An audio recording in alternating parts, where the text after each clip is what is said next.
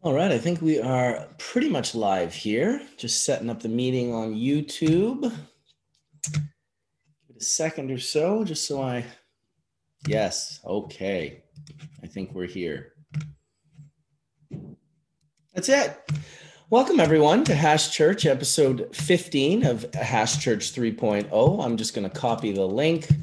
I am not sure who's going to show up today. I really sent this out last minute, and I thought, you know what? Even if nobody sends ships out, I'm good to go, and I'll do a little Hash Church.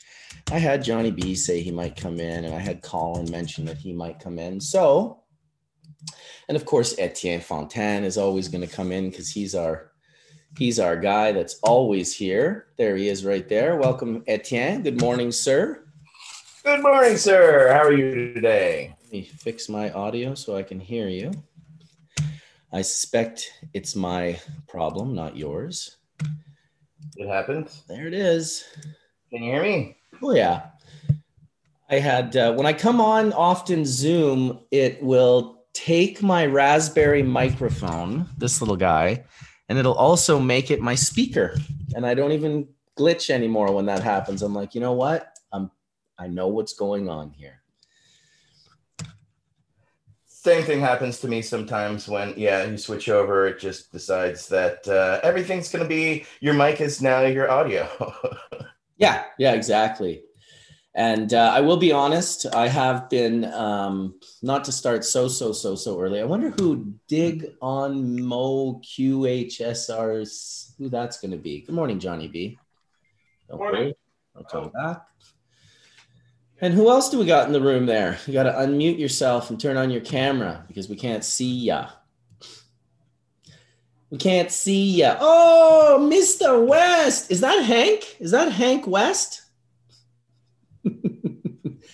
no, we don't got you yet. no audio. We can see you.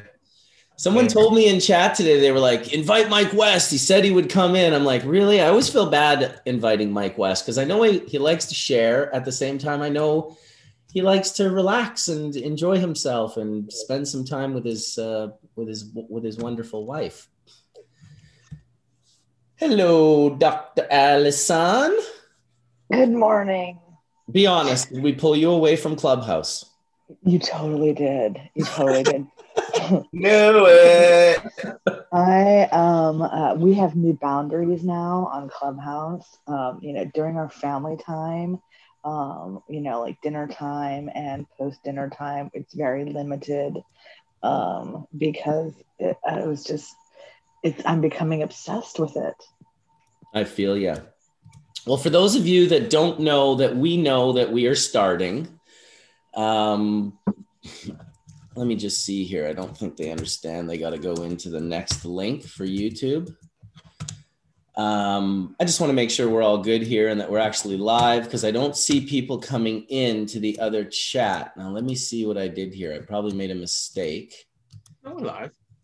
Oh look, there's Mike West. There he is. I, I haven't seen your face. Good to see your face.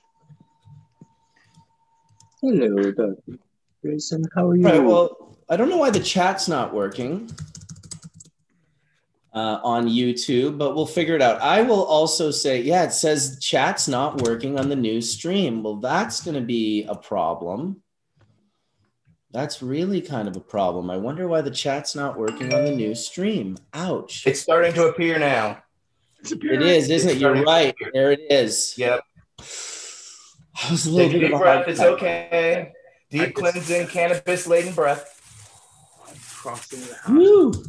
That was scary. All right. So, what I want to start with today, um, because it really is kind of a big deal, especially for just this whole, not just the cannabis conversation and the psychedelic dialogue and all these different dialogues that we all know are super important to have right now. But recently, I got turned on to this app that we were just talking about called Clubhouse. Um, it was actually Stephen who turned me on, um, and then Dr. Allison gave me a bunch of uh, tips and tricks for it. But it truly is a phenomenal. Well, it's it's a double edged sword. It's both a phenomenal app, and it will literally steal all your time for you if you let it. And the way I look at this app is, it seems like it's like Hash Church times like 10,000. Like there's just 10,000 hash church rooms going. Now, the only difference from a hash church to a clubhouse, in my opinion, is that it's not recorded. You can't go back and save it, you can't go back and listen to it, which is definitely somewhat of a problem. But also, also, hey, Marcus, Yeah. actually, you can record it. Okay, um, yeah. you, you you are able to record them. You can um, you just have to put it in the topic section that you're recording it, and then you can record it on your own. And then share it, I guess, through other like your podcast or whatever. Yes, a lot of people are doing that. Okay, well, that's amazing because to not be able to save it, I thought was a little bit of a downer. Um, but at the same time, it seemed to create unique conversation that uh, I just can't really say enough about it. It's super trippy. It's an invite only app. It's not available to Android. It is available to iPhone users. They're going to make it available to Android users eventually. But I would get on it, figure it out. I'm going to have a presence over there. Etienne and, and, and Allison and Mike and a ton of people are over there already um, it's really dynamic. Like it's definitely pretty trippy. The different rooms that you can go into based on. They've even started. There's a there's a German cannabis room I was in earlier today. I couldn't understand an entire word they said, but they were just talking about cannabis in German. That is so awesome. No, I'm really stoked on the app. It's definitely unique. I think the fact that it takes the video out of the, um, you know, the the sort of people are are really eager to share when that video isn't there. When it's less, you know, exposed. It's a little bit more private. They're just a voice, and uh, yeah, it's how can we get an invite now? That is a thing I'm not too sure. I would ask around if you go on and you go and reserve your name, it should show you who in your contacts are on Clubhouse, and you could potentially hit them up in a private message and say, Hey, do you have a Clubhouse invite for me? Uh, that would be, you know, potentially one way of uh, of getting it done.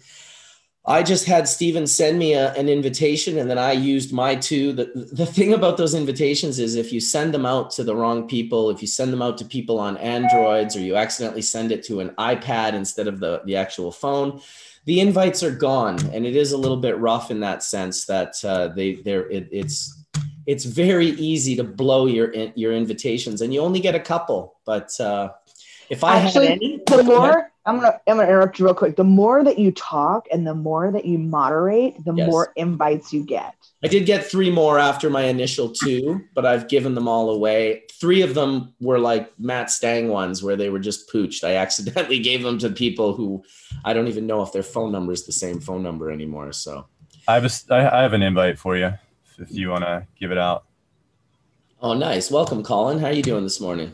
I'm beautiful. How you guys doing? How's everyone doing? How's uh, the chat room doing?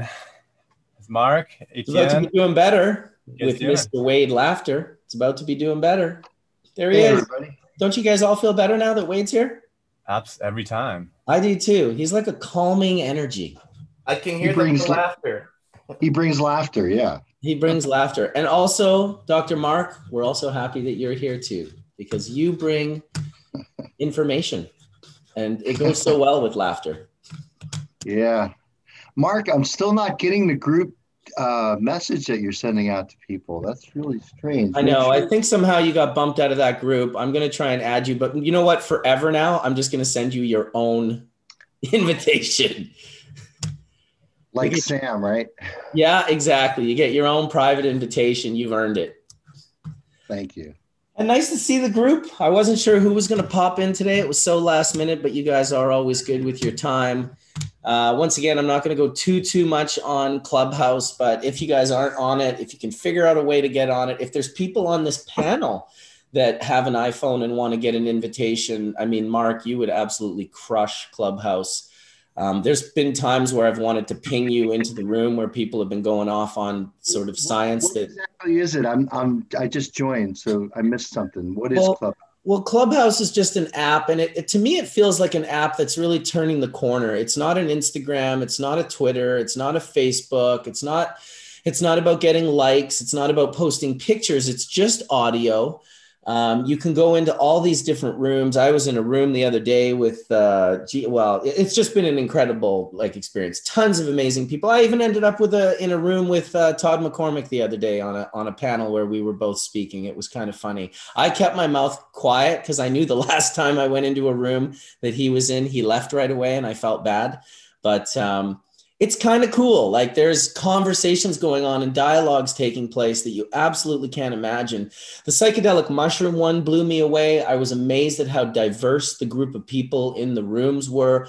Tons of people from America that are just like, what's going on with these psychedelic mushrooms tons of great knowledge and, and shares going on in that uh, in that sort of area and just really unique conversations like think hash church and you know you can start More diverse. More di- diverse. more diverse. You think hash church in the sense of like joining together with 10 or 15 people and having a conversation, but it's just like an endless group of people. Imagine if in the chat room right now in YouTube, if I could just click on a name and bring them right up into here, because that's how it is. You've got like 10 or 20 people on the panel. You got another 50 to 100 that are coming into the room and, and leaving and coming. And if one of those people come in, that you want to hear, you just right click their name. If you're the moderator, you invite to speak, and now that person is up on the panel, and it's it's pretty darn good. People are pretty good in regards to keeping their mics um, muted when they're not talking, and it's just super super diverse in the sense of.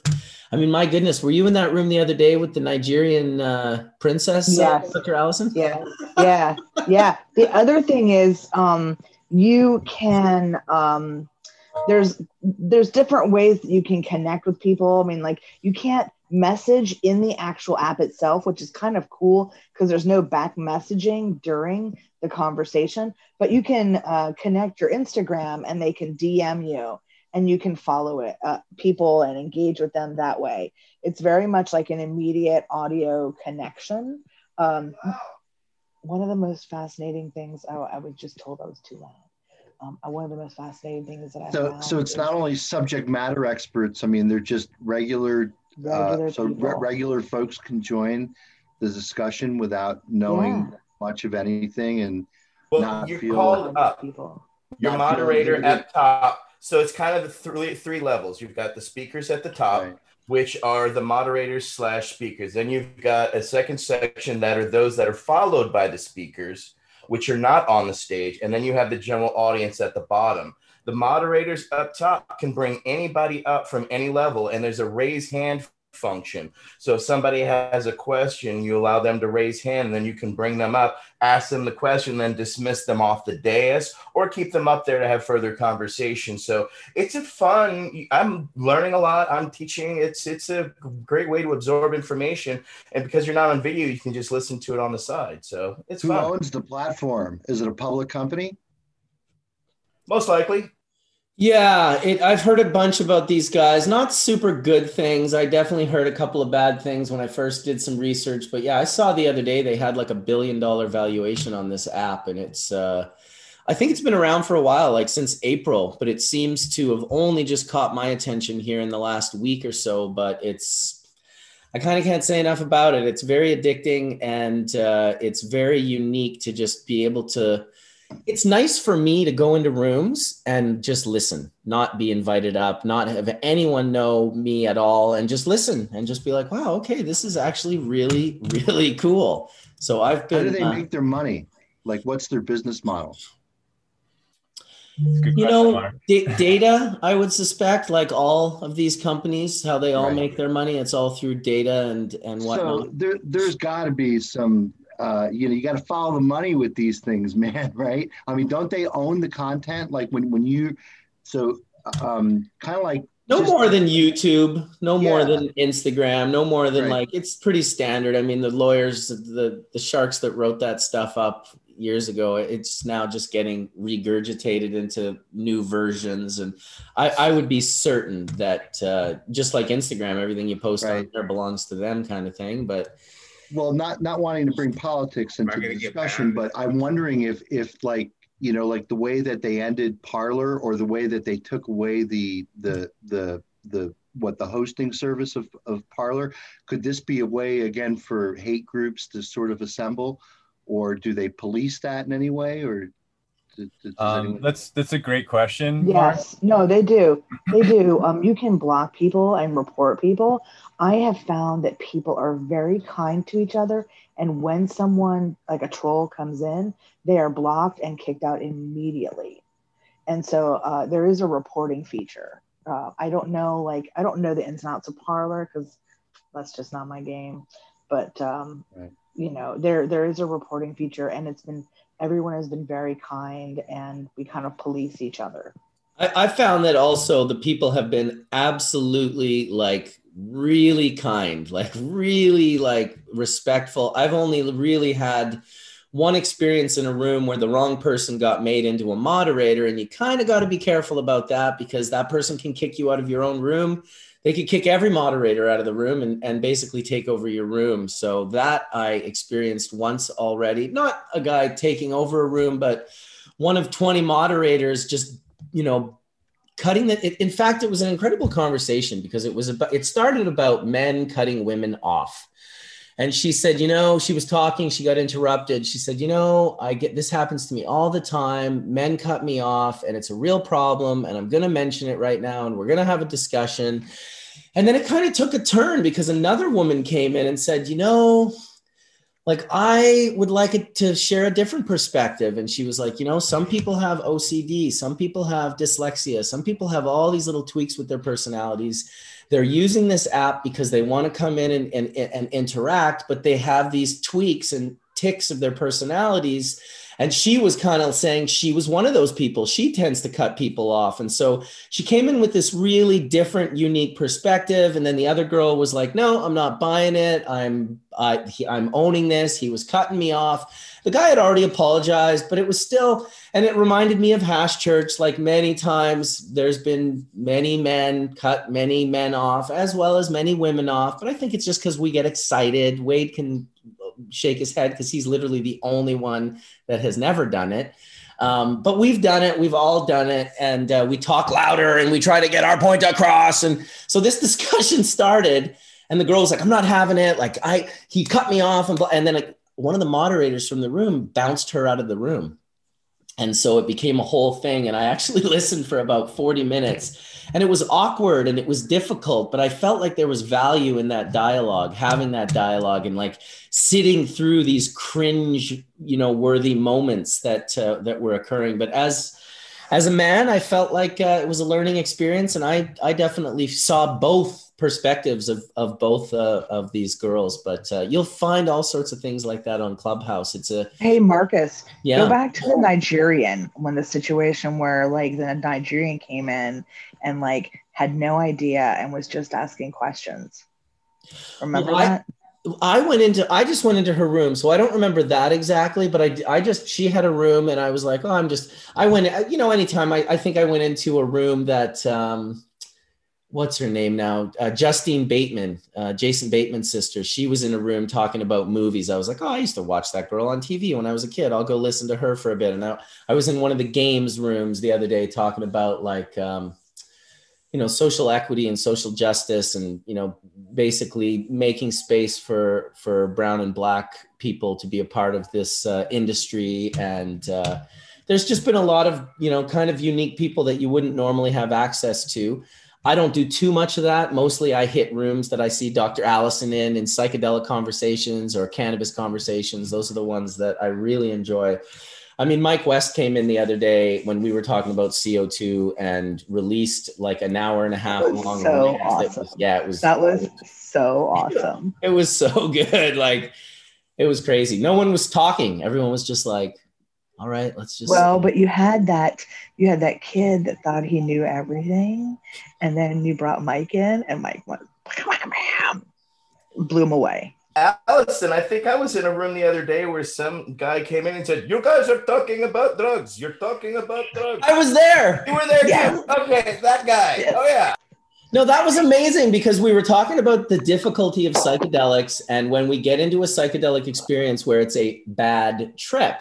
And people were like, well, it's not really bad. It's about working those particular muscles. And it feels rough because it's hard when you're working things out, but you end up getting out the other side. And so this African guy came in and he was like, You are speaking about drugs. you you are smoking drugs and he was really loud and, and people were kind of jumped all over him and got real negative and i i don't know if you remember this etienne but i sort of said to everyone i said hey listen you know like here we are talking about how to deal with bad trips and then one potentially comes into our actual reality in this moment and this is how we deal with it because people were really jumping on that guy to kind of bounce let's get him out he's a troll and it's like well maybe he's a troll but maybe he's just a guy from Africa who has a cultural difference who wants to d- interact with us and maybe we could be a little bit more patient. So, yeah, I found that funny as well. Let, him start his own uh, room, the anti-drug room. Yeah, exactly. How you doing, Sam? Welcome. I'm, I'm alive a few minutes late, but I'm here. There was a really big conversation yesterday in one of the rooms. Donnie Wirtshafter was there. Dale Hunt was there. They were talking about patents and IP in the cannabis industry. And it was an entire conversation about GW Pharmaceuticals and Canopy Growth uh, suing GW Pharmaceuticals because of the CO2 patent that they acquired that runs out in about a year. And that was also a very interesting conversation. I hadn't heard from from Donnie Wirtshafter in a very long time, so it was neat to kind of hear him up on the on the stage talking about these things. He obviously has a fairly um, in depth perspective of such things. But I was thinking about you, Sam. Well, Donnie is uh, a lawyer, but he also has narcolepsy. So while you're talking to him, he'll fall asleep. Yes, that's true. I've had that happen many times with Donnie as I've known him for, geez, about 30 years now. He's one of the people that goes back very, very far. He thought we went back to 96 yesterday, but it's actually more like 94, 95 when I actually first met uh, Mr. Wirtshafter. So, yeah, Donnie had a lot of influence because uh, his uh, uncle was uh, the famous uh, uh, progressive uh, insurance company. Uh, uh, crap, I can't remember his name right now. But he he put in millions for marijuana legalization. Peter Lewis. Yeah, good old Peter. Yes, he. When I visited with him, it was in Amsterdam on his boat, which at the time was the 10th largest private boat in the world. Donnie was also one of the original hempsters. He had the Ohio Hempery and was uh, importing uh, hemp seed oil and all that stuff. Uh, yeah, because when I was working for Ecolution, we used to work on imports, exports, and um, trading wholesale stuff like that back in the mid 90s. That's solid, how we met. That's how we met him, basically through hemp. He came out to Manitoba and we threw this big hemp kind of conference pageant almost like a hemp pageant. And we brought the, the, the harvester from Holland and we had the big scissor cut and we had the acreage going on. This was like in the mid 90s. And we were trying to get live seed at the time. And, you know, you could buy hemp seed from China that was sterilized and dead and put it into hemp seed food and promote it as a health thing. But really, there was nothing left alive in it whatsoever. The embryos had just been steamed to death before they could ship out of China.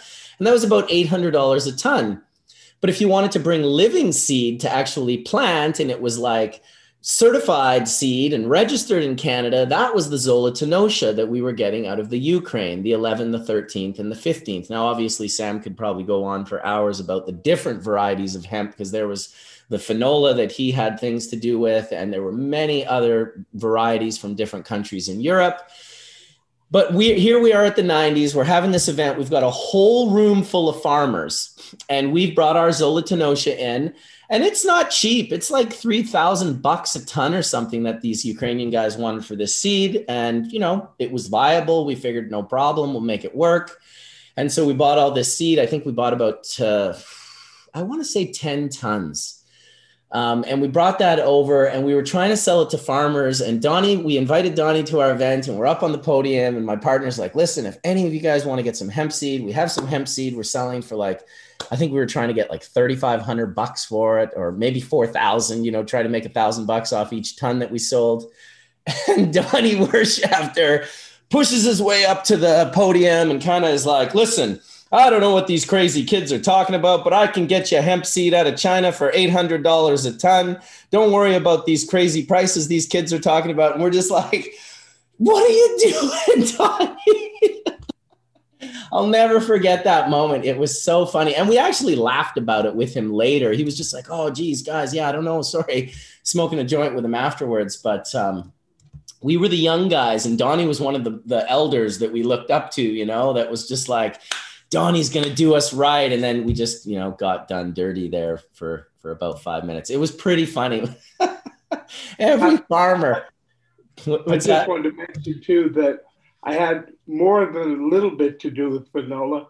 I created Finola. Well, that's what I was going to say, but uh, I figured I'd let you say it. You did breed Finola. Yes, I remember no, that. No problem. I'm, I'm an expert at breaking in when I'm not needed. We love you for it. In fact, if you don't mind, um, could you just only talk when Dr. Allison is talking and cut her off every time she speaks? I could try, and I'm sure it wouldn't be hard at all. I'm just busting balls. I love your passion and I love your excitement, and I know you very well as a person. So I know you're not. You're a good person. I just know that in well, my heart. One of the main reasons I have a tendency to do that, and I know I do it, is because I think of something that I think is important, and I want to say it, and I should just get a pencil and paper, but I don't.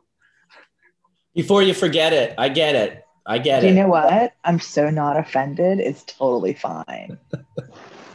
I'm so not offended. And actually, I was thinking. So Don Wirtshafter is on our. Um, he's on the Center for Cannabis and Social Policy board with me, and he's. It's funny because we were we were talking about Jack Herer on Clubhouse as well, and um, about how Jack Herer, like if you had weed, he would just come over and be like, "What you got?" And like look in your bag and like take a handful of it. Well, Don does the same thing.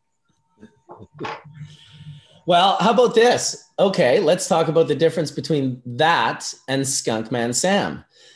Skunkman Sam doesn't even accept things from people generally. Like for the for a very long time, I was blown away when I could actually produce something that he would smoke. So it's almost the opposite. Not only will he not take your stash, he's probably not going to smoke it in any way, shape, or form unless it's up to a certain level of, of quality, which I also always was uh, impressed with. That uh, you had some people that were just willing to kind of get in there and, and take whatever they could get. And then you got Sam, who's just like, I've sorted out everything I need for myself. I'm uh, I'm I'm not taking anything. Well, I can't say that uh, I gave a lot of cannabis away. I did give quite a bit, but compared to seeds, I used to walk in the Million Man March here in Amsterdam, and I would take a two kilo bag of seeds with me, and I would hand out a handful to anybody who wanted it. And I would listen to them because they were mostly Dutch people. And I'd hear them, what is this? And the other one would say, oh, it's hennepzaad. It's, hemp. you know, it's just. And in the meantime, uh, he's giving away skunk number ones. Number one. Dude, you told me those stories before of giving away like nice genetics to people that just had no idea. And that's also, there's something really wonderful about that because you have to know that some of those random people went home and plugged that into some some dirt and grew that up and was just like, what the fuck is this? It was, it was the best hemp they've ever grown. Hands down. That's awesome. That is awesome. Some of those stories too, you know, those uh the million dollar march, the million man march, and also the um, the Queen's Day celebration, where you'd pull out those goo balls. Yep, those were absolutely wonderful. Uh, clarified ghee with uh, about a gram of THC and uh, extracted from uh, number one, actually, or from its hash, I mean. I got to think some people had a pretty intense trip. Like you couldn't just give those to anyone. No, I would tell people that uh, you should only eat a half of one first to wait a few hours before you eat any more. Except for people like Neela, who she could pop two or three in her mouth and uh, walk down the street, you know, no problem at all. So could uh, uh our friend Robbie. But, uh, you know, and I, if I would eat like five of them, I would start sort of getting shaky and I couldn't stand up very good. 5,000 milligrams. That's heady. that that's a heroic dose. I take No. 250 at a time, but That's got to be something that's beyond a heroic dose, dude. What the fuck? Five dried grams, and he's like, "Oh, I thought you meant THC." Uh, sorry, Terrence, I didn't realize you were talking about mushrooms. Uh, And it was fully decarboxylated. of course, it was. Immediate uptake. Go Alexi hydroxy metabolite. I just wish people could Decarboxyl what? understand. I wish people could Decarboxyl what? Decarboxylized. It's a Sam uh, patented word. It's decarboxylized. Decarboxylated. decarboxylation. It's I lated. have a copyright on that. It's lated. It's not lized. I think I wrote that down in 2008. Beautiful. Beautiful. Well, I see Johnny B just joined Clubhouse. I, actually, I had a link to it, and I was like, "Wow, Clubhouse! Someone's trying to get me to join." I clicked onto it, and I was like, "Okay." So I went over to Mark, checked out your Clubhouse, followed what you're following because that just makes sense because we like the same shit, and um, I'm gonna check it out. I think. Oh, you're gonna way more than check it out, John. You'll be living on Clubhouse. Oh, I can promise. He you. is gonna be amount of- living on with it. the amount of time that you have, you will be. At, you'll probably spend ten plus hours on Clubhouse a day, and I, I'm not even joking. I was just told you were on a group with somebody else that I know. I was like, really? And I, and then within two seconds, I'm like, oh, okay, that just made sense.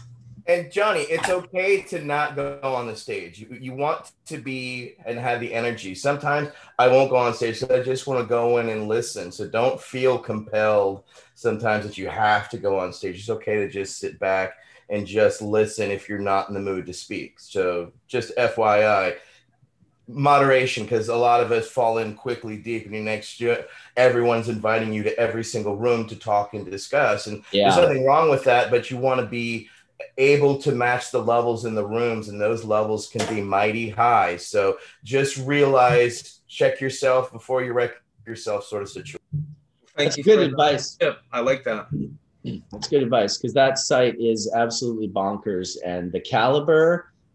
Uh, I've I've been in some rooms where it's just been kind of really noobs, and they're all like willing to learn, and then I've been in other rooms where it's like you know you just have the highest caliber of people talking about the things they know everything about, and it's really nice to listen to people um, you know speak eloquent, eloquently and uh, um, articulately. Can we just talk to for a second about the diversity? Yeah, I I have noticed that um, just the different cultures and how they regard cannabis and how they use cannabis is blowing me away, as well as some of the knowledge some of them actually have and are bringing into their communities. I'm just I, I I'm stunned with the um, the information that they do have, and I'm also so appreciative of just the different cultures. I agree. I've been I've been in rooms where I've definitely been a minority in the room and just loving the conversation and really getting into sort of these difficult conversations that maybe some people don't want to have, you know. And I've just I've enjoyed it all. I, I can't say enough about it. It's uh, it's extremely diverse. I actually brought it up in a very diverse room about how that there seems to be a difference between um, white culture and black culture when it comes to cannabis, and I got schooled, and I appreciated it. Um, Mhm. I mean, I was just I, I asked questions because I wanted to know, um, not because I was trying to have a bias, and they were they were open and honest, and it was so refreshing and so appreciative. Totally. Yep, for sure. It wasn't in Clubhouse, but recently I was visiting a shop on Commercial Drive um, here in Vancouver, run by this really great woman who is super dynamic and she's um, African Canadian woman. She said to me uh, when I was speaking, we we were talking about the different markets, and we were ta- we were like, oh, the gray market, the the legal market, the black market. And she said, you know what? I don't use the term the black market. It it sort of is a negative connotation, and it sort of was the end of my using that term. She's like, I just appreciate if you called it the gray market. Uh, and and uh, and I was like, you know what? Thanks for sharing that with me, and thanks for putting me in check. And uh, I will make sure that I don't say those words out my mouth anymore. That gray market is easy enough for me, and it was you know, it was nice. I like that it free market.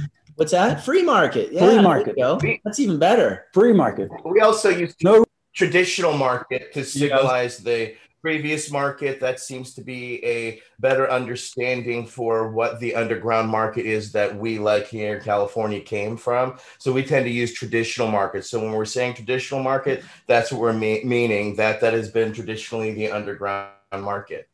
Yeah, ATN. That's how we've called it on on the East Coast, New York. Um, you know, all these these states that are coming online, we've always consistently called it uh, the traditional market because that's traditionally how we would get our cannabis. So, I concur with that. Nomenclature matters.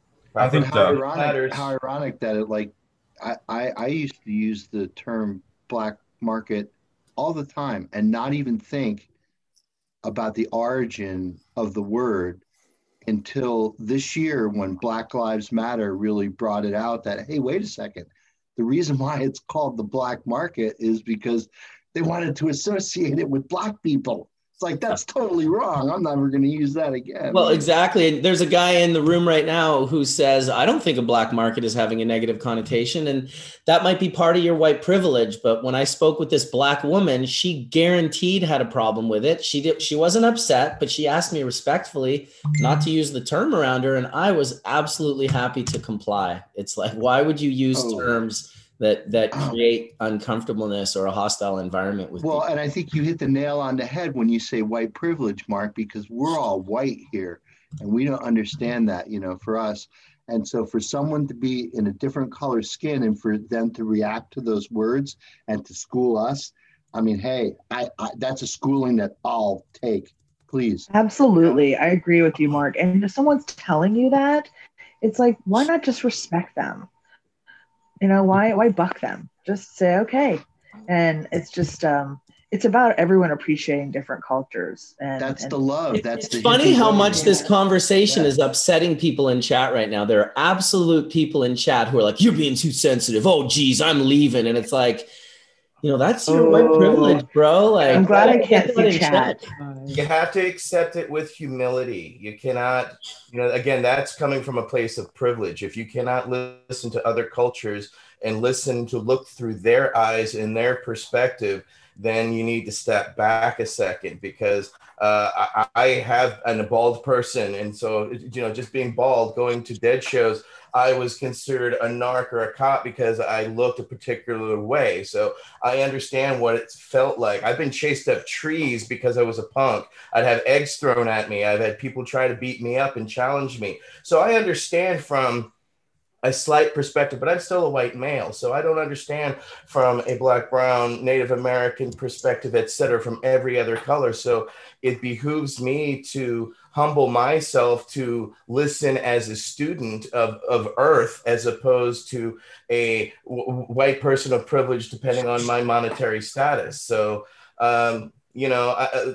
people can't accept being challenged too people can't accept humility sometimes so you know uh, that's a, something that is a challenge to every being but you we must listen we must listen to these perspectives and i i grant Yes. Clubhouse, one of the most amazing things is that you are forced into diversity in these diverse discussions because they are the moderators. They are having the discussions, and Yeah. sometimes they are specific. And I recommend going into these rooms. I'm part of various other rooms of equity and color because I want to learn. I want to listen. I want to absorb so that I can be aware of that perspective because it's important because we've ignored perspective for so long it's become dangerous we need to be more listening than necessarily talking Yeah, MTN, your words are resonating very, very, very strongly with me. If I could hug you through the computer, I'd be hugging you. Let's all hug each other. Come on.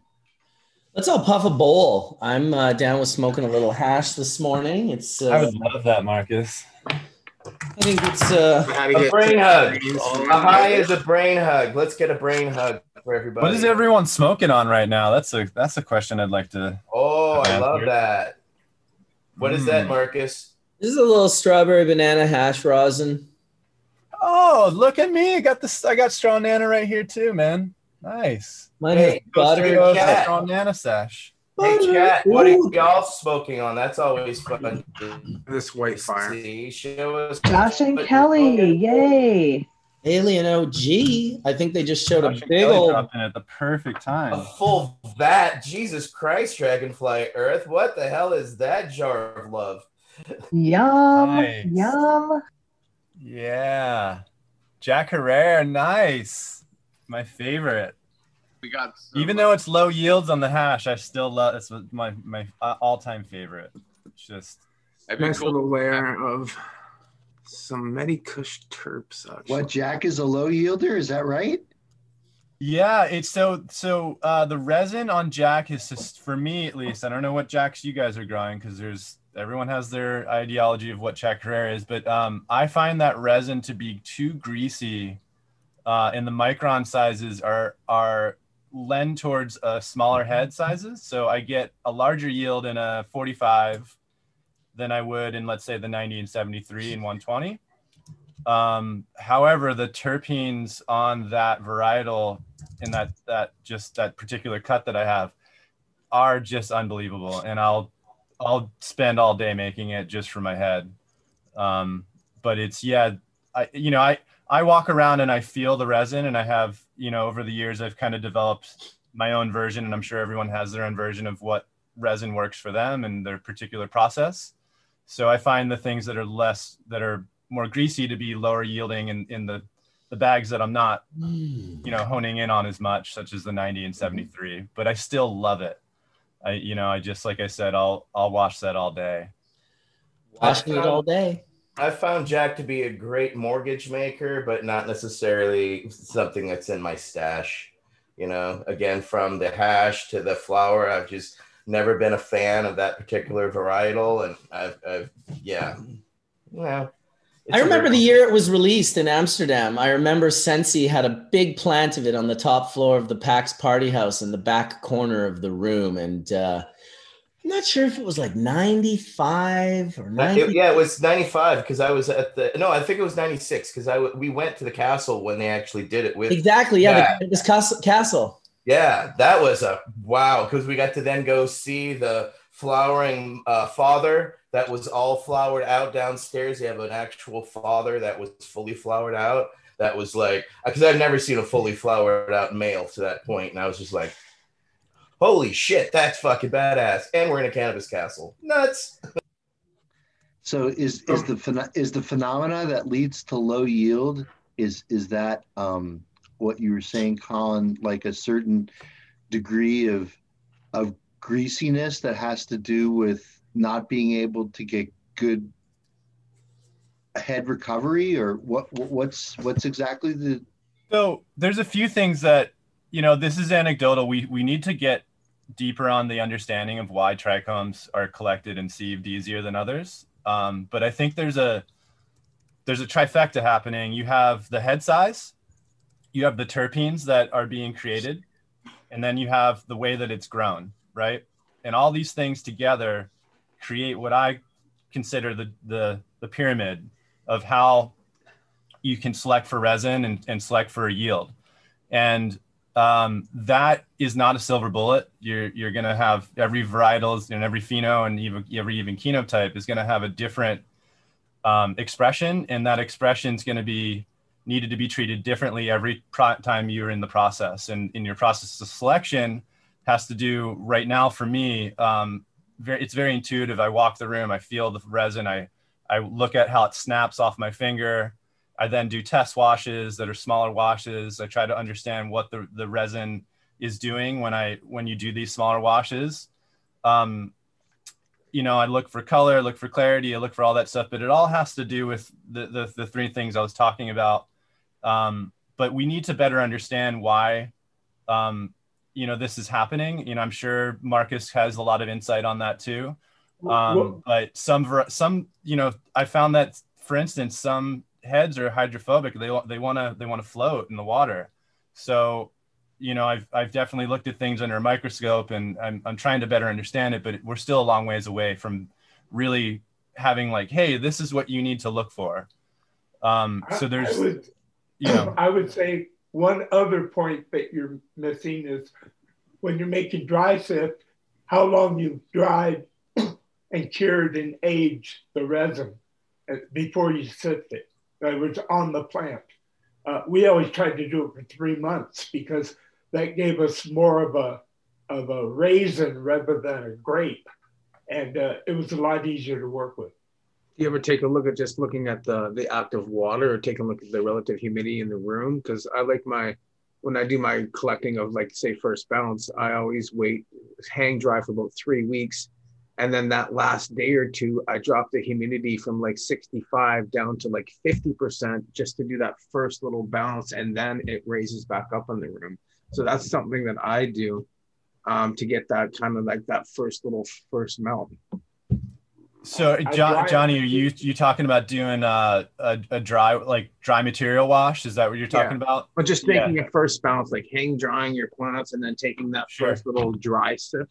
And then from there, I well, I used to like I got different methods of of doing like making for hash, but I'm just yep. listening to the conversation. I really like it because I mean, I look at some yields, like I'm having problems pulling bags now. So it's, it's just getting really bad on my back. So I'm trying to find other ways of, of actually, uh, like you're saying, how the resin's collecting. Cause I get like less yields on some strains. But I mean, mm-hmm. when I just took, right now, I took some of my stuff and I gave it to Tim to make an extraction for me. And it came back like fire. The like the terpenes, everything is like something I've never really had before. So a lot of the work I, am speaking on is just fresh frozen stuff. Now I do do dry um, washes often, but in terms of what I've been doing for the past couple few years is really focusing on fresh frozen washes and trying to up the yield in that realm because I'm looking mainly the stuff I've been looking for are a lot of the the fresh terpenes off the plants, not not so, so much the you know the terpenoids if you will.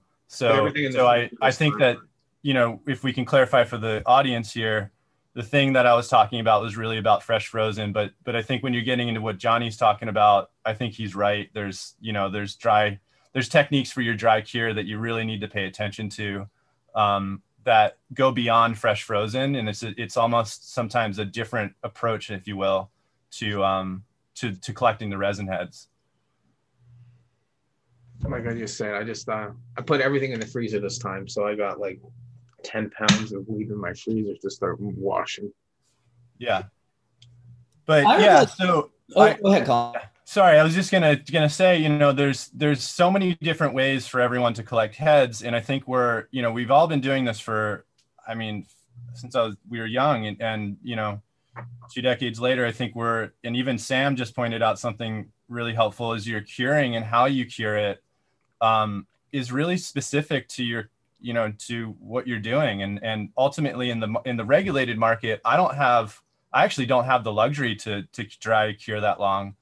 Um, i wish i did. And i think that's a another conversation in itself. Um, you know um, a lot of people look at dates and they want to know that that was harvested on a specific date.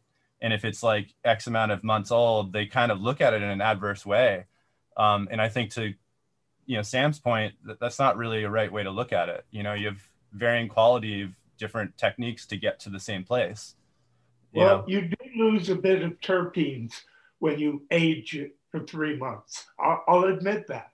But i prefer the smoke from aged dried cannabis. And uh, I, I find the uh, wet uh, frozen fresh frozen stuff it's too terpy for me, and and maybe it's the wrong terpenes. The more, the more volatile ones are still there, and I'm getting rid of a little bit more of those. But but whatever people like, I'm in favor of it, and uh, there is a million ways to do it. That's for sure. It's a very different product, I will say, because the year that I went to the Cup and I had made some dry sift from Matt the Great Gardener's Sweet Skunk and it was incredible really beautiful stuff. It was well long cured and then i sifted it and kept it for like six plus months before i ended up at the cup.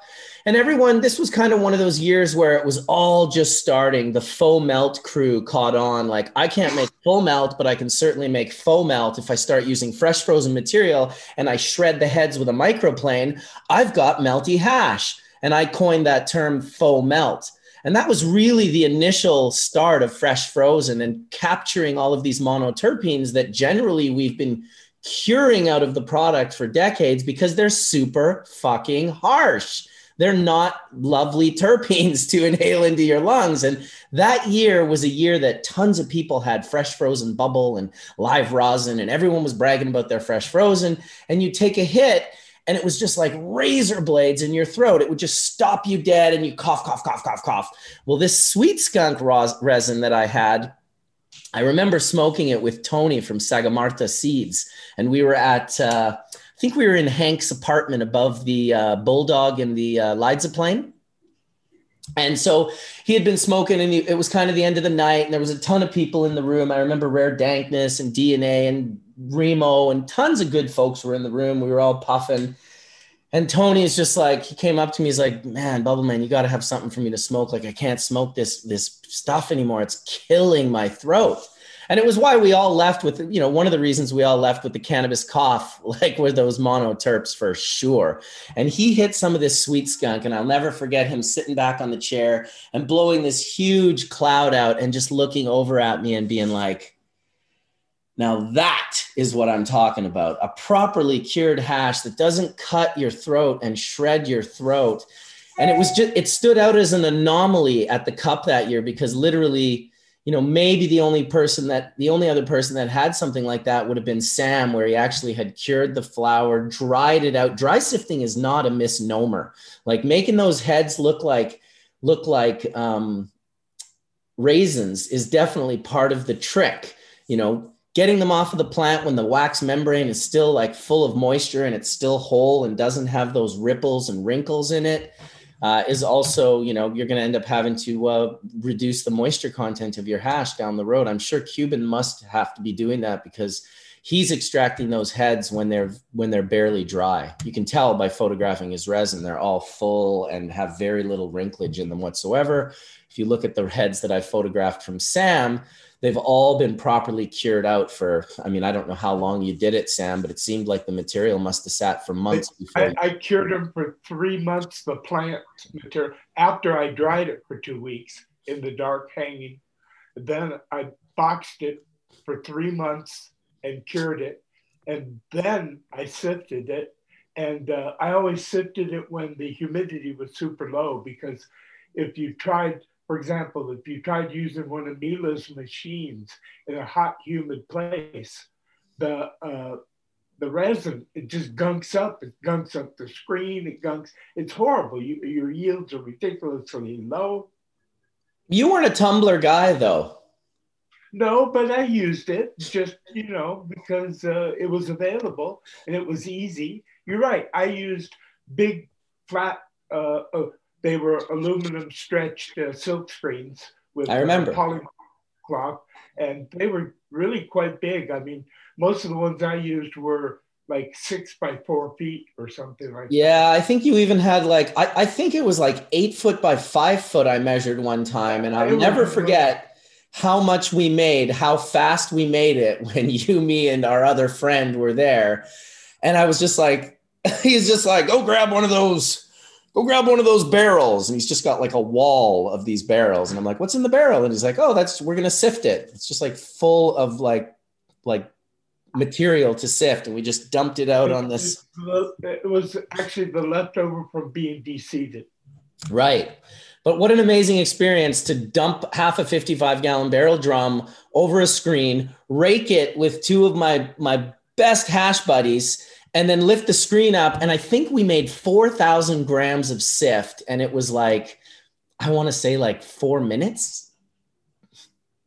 Uh, I think it took more like 10 minutes, but whatever.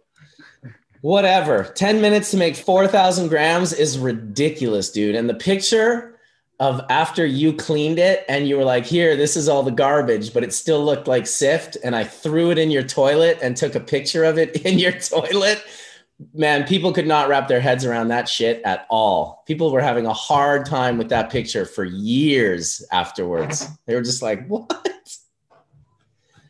Tossing kilos of sift well, down. That's the difference when you have enough to do things right. Then it, you know, I would have preferred to not even use deseeded, but I had a lot of that available. So Right, that's true. Indeed, good the good old days. I always like a three month cure. It's just the Right best. now, High North, uh, Frenchie Cannoli and Lachlan are doing these really awesome testing with curing hash and what happens with the cannabinoids and the terpenes. And it's just really cool to be watching that. So he's got really old, old hash, and then as it's aging, they're testing it. And it's just super awesome to follow. The landrace hash that they tested it wasn't Yeah. that. That Yeah. some of the Frenchies. Here, you just Yeah. inspired me, Kelly. You just inspired me. This little dab right here Yeah. is 12 years old. I just took a little chunk off my deck. I'll, I'll have a little dab of the 12 year Master Kush that tastes like uh, the most perfumed out terpenes you could ever imagine. The terpenes have changed completely, but they're still present in this hash after this long. how was the material? Was the material kept frozen?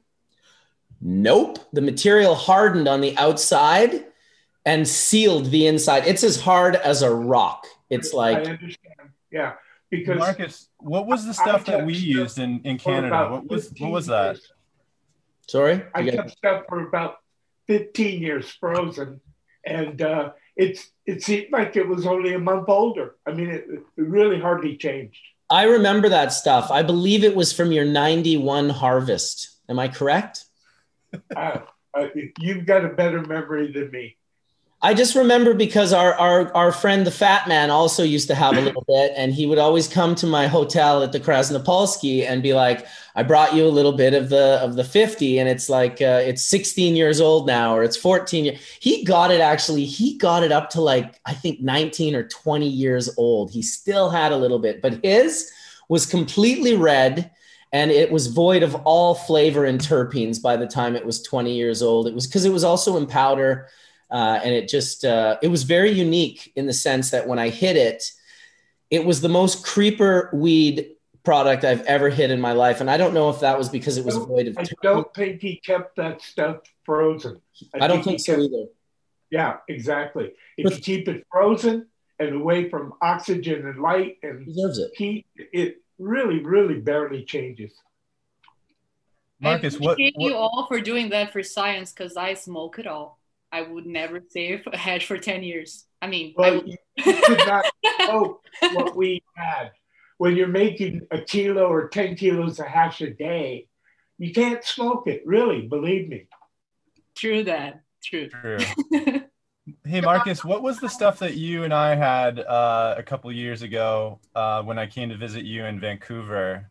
Um, do you remember the variety that was with Daniel? And I just remember it being super dynamic, and I was so lit all day from that. Was it where is my bike? I don't remember. It was like over ten years old that you. It was this. You just you're like, look, we got to try this. This is like, I've had this for over a decade. Geez, it was probably the Master Kush. It was probably this Master Kush. it was it was yeah. It was just really dynamic. It was very different from what i at the time had been you know you, you know used to the monoterps and the sesquiterps that you know are so in your face. And then you have this totally different experience off this material that's been aged. And um, it's just super different in terms of of you know the the feeling and the overall effect profile but it was amazing it was Well, I'm excited to be going in for a dab of it right now. So how about that? you can Yeah, I'm looking back. at I'm looking at Frenchie's data that he posted. Look at this shit, uh, still boiling, guys. so- week or so ago. I think wow 12 Well, years, Sam- 13 years.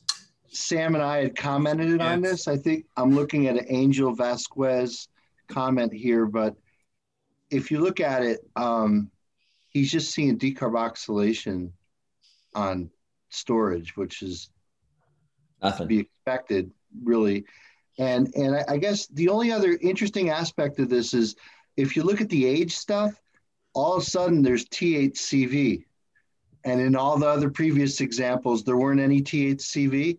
So mm. what that tells me is that the age sample has lost considerable amounts of terpenes, which basically now moves the amount of THCV, which was always there to begin with, but was diluted by the fact that the earlier samples had terpenes in there, just diluting the THCV. Now that the age hash sample has lost its terpenes, you could actually get a more better representation of the of the cannabinoid profile. It's interesting though, like from one to one one data point to the other, he shows um, THCA going down, which is what you would expect, right? Because THCA decarboxylates to make THC. A THC number goes up a little bit accordingly, and you see a little bit of rise in CBN. But mm. actually, very strangely, CBDA goes up. What the fuck, man? How do you make more cannabinoid acids on standing? You don't do that. So, what that tells you again is somewhat of the sensitivity of the HPLC measurement itself.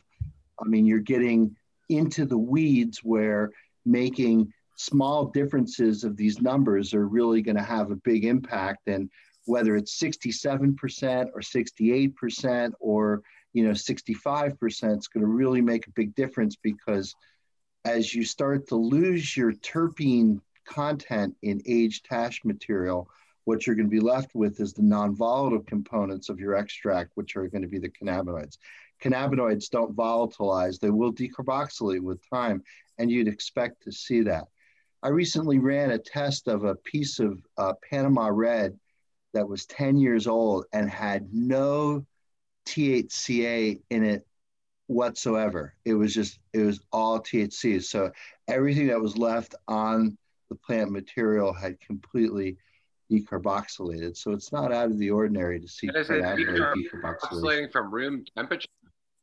Yeah, it happens at room temperature. It's just really slow at room temperature. And, and the reaction is, is first order and linearly increases with an increase in temperature. So as you increase temperature, the reaction rate goes faster and faster and faster and faster. So yeah, it happens at room temperature. It's just really slow. And you know, 10 years, I, I expected to see a little bit of trace cannabinoid acids, but no, a flower sample 10 years old, kept aerobically. That's really important. And, and this is kind of like what, what Sam and Colin were pointing to earlier. And there was a comment in the in the um, chat room about this too, which is the difference between cured and uncured. You know, it's really there's there's there's two aspects about post harvesting uh, or production in cannabis, and one is drying, right? Because there's a lot of water in the material, right? So the plant material has to be dried. But then there's curing, and they happen independent from one another. They're not necessarily related, although curing happens during the drying process. Drying happens pretty quickly, getting down to the point where you're drying the flower material below the point at which it could support mold growth. Typically, that number used to be 14%. I've seen the hemp industry here in the US want to move that number down to 11%. Typically, when we take biomass in a building, we like to see anywhere between 10% or lower in, in, just water activity in the biomass. That'll tell you that it won't it won't foul.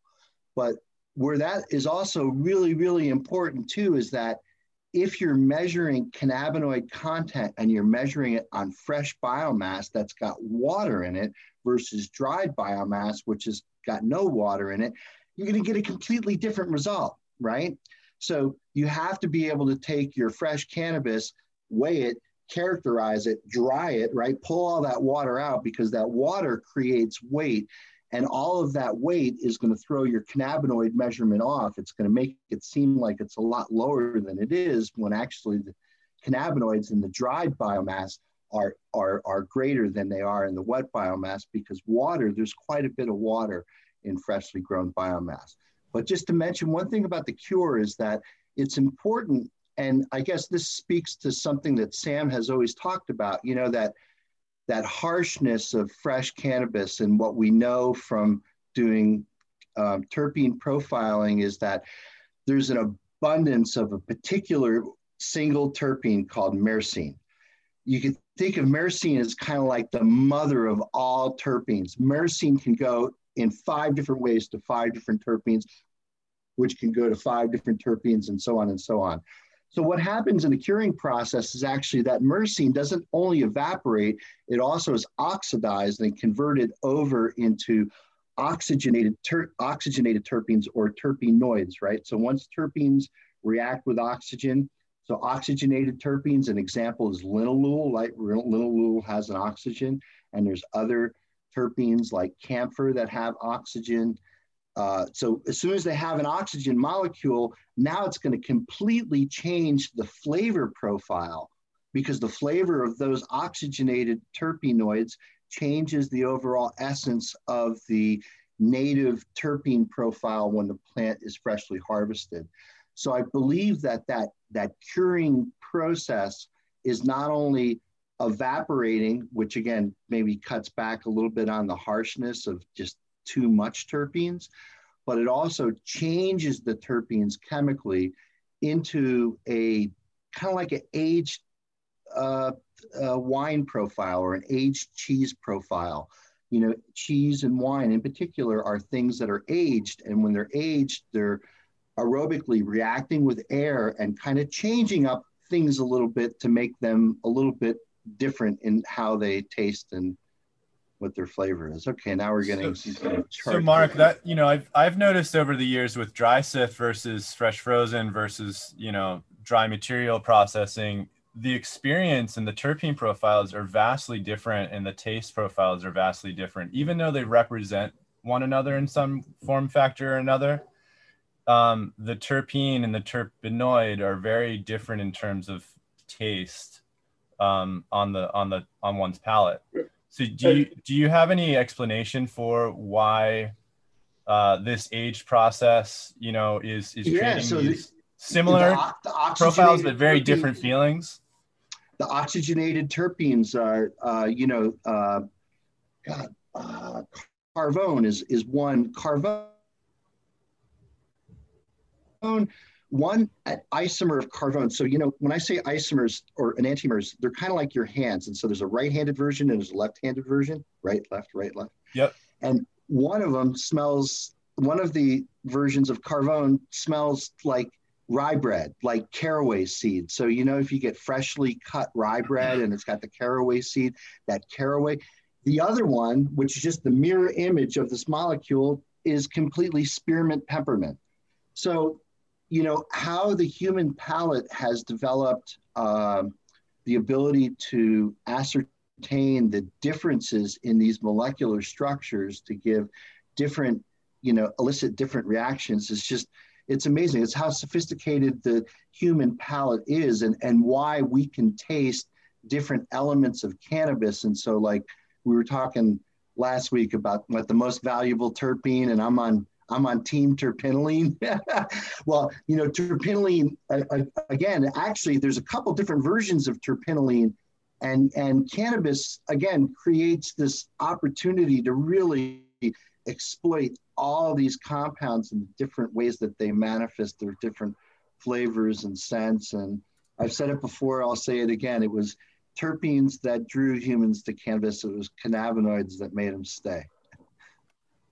I, just wanted to say, Mark, that when we did analysis stability testing, uh, gee whiz, this was 25 years ago, uh, what we found was that even after two years of storage, most of the THC was in the acid form, most of the terpenes were gone, and that there was little to no uh, CBN. Yeah. Yeah, I, I don't we know. Were I mean, we were starting this, was, this nugget of Panama Red, I think, was just in a in a in a baggie in a in a dresser drawer for like ten years. So I think there was no special care to its uh, storage or anything like that. But you know, it's not at all you know uh, unbelievable to think that again, prolonged storage you know in the right environment that that stuff is going to decarboxylate that's why when i looked at frenchie's data i'm like oh yeah yeah this looks I, I would expect to see exactly exactly this. And you know, again, it would be interesting to look at, um, I guess, the terpene profile on aging because what I would expect, and again, this is the stuff that we've already talked about episodes prior on Hash Church, is that we would see hash hashishene. Am I not saying it right? we would see the formation of hashishene on the outside because it's a light catalyzed reaction. So where light is able to sort of react with the terpenes that are on the surface of the hash, I think what that paper talked about was sort of scraping off the surface and they found sort of like this oxidative degradation coat that where this hashishene degradation terp would be, but I, I would expect that if you follow the terpene profile in the curing of the flower, that you would see exactly what what what Frenchy sees in his data too, which is that not only do the terpenes change, but they probably they're they're they're fugitive, meaning that they evaporate, and once they evaporate, they, they go away. Uh, in India, you don't find hashishene, you find charosine. so, Mark, you know, I over time, I, I, have some terpene samples that I've kept for around four years now, um, in, in, freezing, you know, you know, minus in freezing conditions, and I'm seeing um, it being coming less viscous and more jelly-like over time. And I'm waiting another six months to get that the samples tested because I have a timeline on the te- on the shelf life study. But I'm curious to see how this consistency is going to match up with the profiles, you know, ability to to show the the spectrum of all the terpenes that were once present when we first put them in versus when we took them out versus what they've actually turned into. And some have oxidized and some have not. So you're seeing color in some, but in others you're not. So there's, you know, that alone, what you're touching on is is really interesting to me because it's it shows and, and, you know just illustrates what we're actually seeing in real time in, in terms of a shelf life study. Yeah well and and cannabinoids act as antioxidants so cannabinoids actually stabilize the terpenes from oxidizing in, in certain ways shapes or form. It's really interesting because with a lot of the hemp processing that's going on these days you know i think the first goal of of, hemp was to sort of get get CBD out the door and I think now they're paying a little bit more attention to the minor cannabinoids and now finally the terpenes, you know. So uh, again, I, I think w- what's really fascinating here is I think that like most of these people who are growing these beautiful varieties of hemp and then just basically treating it as just a raw ingredient to make CBD isolate are really missing most of the value that's what's in the hemp plant, which is all the minor cannabinoids, the minor terpenes, and everything. And even if you're trying to make a business model today of opening up a facility to turn hemp into CBD isolate, you're probably going to be pressed to not uh, well, you're probably going to be pressed to look at other adjacent opportunities because you're not going to be able to make a whole lot of money just selling CBD isolate these days.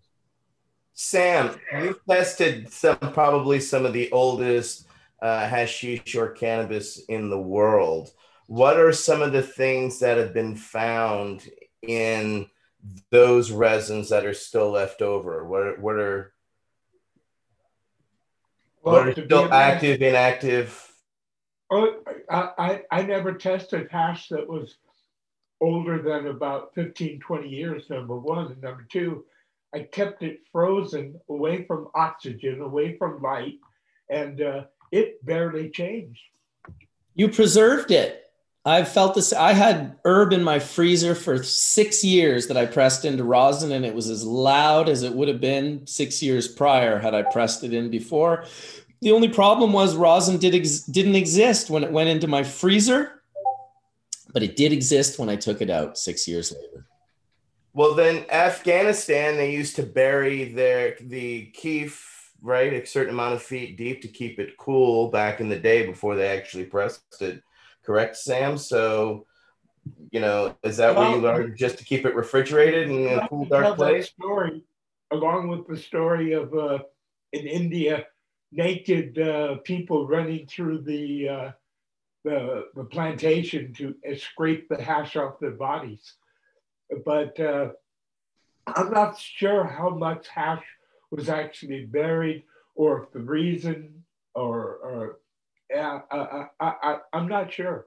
But uh, yeah, uh, I'm not sure hash gets better after being buried a year Depends the temperatures. If it was really cold, it'd be fine. I, I, I just when I hear a story from from farmers or traditional hashish people, I, I take it with a grain of salt because one of the like in India, I, I talked to farmers there and they said, "Oh yeah, the papaya is from India." but it's not. Thank you for dismissing that misinformation. We appreciate you. I think that it's also interesting just to bring, um, you know, the microbiology into this discussion is that when you keep it in the freezer and away from light, you're really uh, not allowing colonization of microbiology on that hash. So, you know, that's a big part of the breakdown as well. Oxidate, oxidation, um, you know, also makes microbiology come alive, which is be really cool to see aging studies and microbiology and the DNA of what comes alive and what is, you know, consuming the terpenes and the cannabinoids, just like totally mind blowing. I'll let you say something in just one sec, Mark, but it would be interesting to do, you know, a resin uh, um, curing test with a hydroponic, you know, herb and then something with a fully living soil one. I bet the living soil or the soil one would last longer and have longer probably terpenes in it. What do you think? Uh, I think microbes are going to eat up cannabinoids like it's, you know, young kids going to Dairy Queen. you, you know, it's it's readily available carbon and hydrogen energy for microbes, and yeah, it doesn't stand a chance. Everything, you know, my, microbes have figured out how to eat everything except the carbon carbon fluorine bond, right?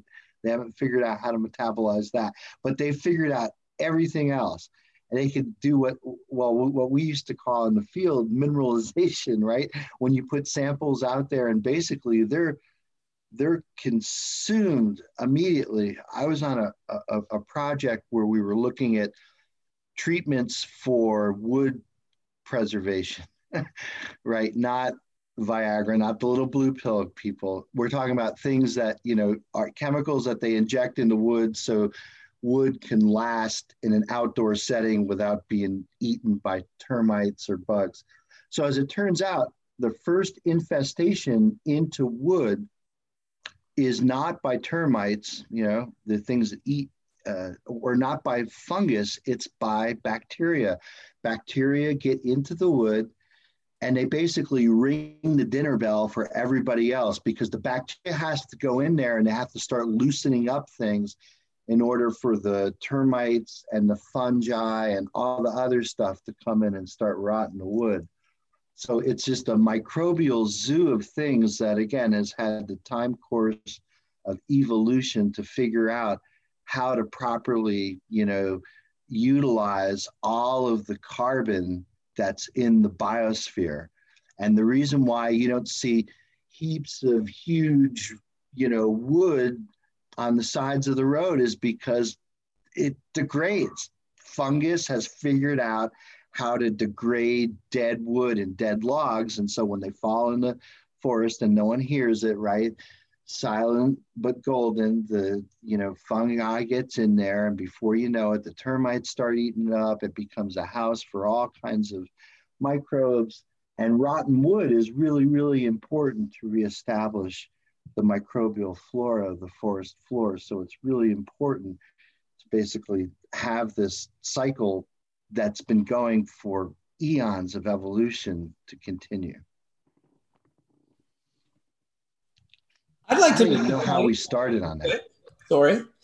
Um, I just been learning my Discord in the background. What I saw was, uh, you know, I, I, figured out this Discord thing a little bit through watching these Harry Mack freestyle raps that he's been doing on Omegle. Which, if you haven't watched, you should absolutely watch. This guy's got the like highest vibration possible. He's absolutely crushing it. But he turned me on to Discord. I haven't really been using it, but someone in the chat was like, "I wish there was a Discord." I said, "I have one." I shared it and now there's a whole chat going on uh, over here. You can kind of hear it in the background going ba bop ba bop. I'll have to turn that off soon, but uh, you can share videos, you can share pictures. The chat room will be up forever now because it's a Discord channel, so it'll be a 24/7 Hash Church channel. Um, the address is kind of strange. I'm going to put it in the link to this video when we're done, uh, but I did share it as well. And it's can you put it in the chat so I can join. I'm Discord. Yeah, I'll put it in the chat. No problem, Etienne. And uh, it's uh, it's very it's like discord.gg and then it's a bunch of silly silly silly letters like five or six which i won't mention here but i've got it in the chat room i've got it in the private zoom chat and i'll put it in the comment section of this video when we're done. And i would in, i would suggest join us on discord. The chat room will stay up forever. I'll keep the link uh, going as long as i can and then it'll really kind of create these other six days of hash church that aren't happening where we could kind of maybe build through the chat room find out questions that people have create a topic base for us to talk about on sunday and maybe even find some great new people to invite on um, as panelists. So i just wanted to kind of chime in on that. Didn't want to change the subject too much because i really appreciate what you guys are talking about but uh, discord it's pretty just gonna say mark um, i have discord but set up a couple different different chat rooms inside discord. So have a general set up some rules set up stuff on like dry sift set up stuff on hash just like you have on your facebook group. Um, so it's really fun. I have a johnny b. Grow room on discord. I've had it for like over a year but uh, it's definitely awesome. So create different groups in there for yourself and have a hash church just a, se- a separate topic just for hash church. So you'll set that in your channel and set up like five or 10 or whatever you want. And that way you have different parts instead of everybody just going to general and creating a huge, just different thing in there. But it's awesome. I joined right away. I'm looking forward to Hash Johnny B. Grow Room. Isn't that a Chuck Berry song? Yeah, the Johnny B. Grow Room. I think it might be. Thanks, Johnny B. I just created the Hash Church Room. Um, Reminds me of True Stoners uh, from back in the day, man modern version of True Stoners chat. And Etienne was the first in. Etienne, nice job. I'm in the zone now. Very good, very good. Thanks for that, Johnny B. Thanks for to Dirty and to Logan in chat who mentioned the Discord thing in the first uh, place. And I, yeah, I think Discord is kind of like a place, isn't it kind of like a MailChimp where you can kind of have all your social medias running through Discord and have your chats? And I haven't really played around with it too much, but it seems pretty good. And you can uh, create so many different topics in there. You can put all your links to all your hash churches can be in there, hash church episodes. You can like go wild. It's it's awesome. Like I said, I have like 15 years is going off like crazy. It's like messaging me like you got like 60 new messages in the last minute by the way. Awesome. I just have to figure out how to stop it from making. Oh, definitely. Oh, right up there, you see a little bell. Just hit that bell. It, it mutes the sound. Yeah. Oh, I just hit the headphones. I don't see the bell, but there, you're right. Thank you. Muting a chat. I mean, you'll find different groups in there too. I'm on like one, two, three, four, five, six, seven different Discord groups, all related to cannabis, right? So, um, um yeah, it's it's pretty awesome. You'll have a lot of fun in there. It's kind of well, like that first one you showed us with um Clubhouse. Yeah, I got I got 58 people online in the chat room right now, which is obviously not as much as we have in the YouTube. We have and I want to say this, you know, the consistency that we offered in the last 4 weeks has raised our live viewers by about 20%. We were in and around the 400 range. Today we were at 567 people when we topped out for live people. Right now there's actually 523. So we bumped up about 100 people and it might not sound like that much but when you when it's only 500 people that's literally 20% uh, increase. So i like the consistency. Even if we don't have a conversation to talk about i love the idea of gathering on sundays shooting the shit. Sometimes it's going to be stories about concerts and the old days and other times it's going to be in-depth breakdowns on science and uh, you know some days it'll be both but uh, yeah, it's good. I appreciate it. I want to say uh, welcome to Mr. Alec Dixon.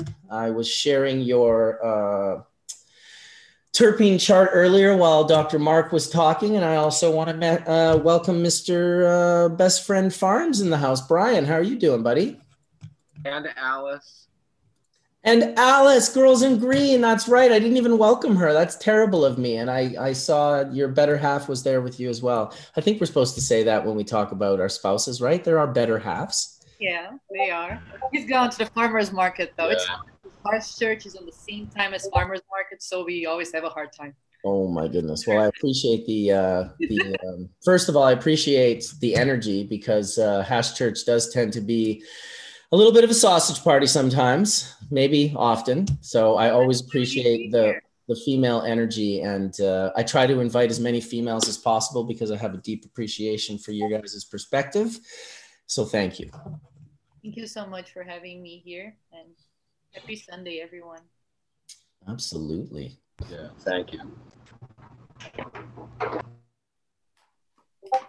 What, let's let's have a puff and let's let's uh, start talking. I want to see people exhaling. Inhale, exhale. Inhale, exhale.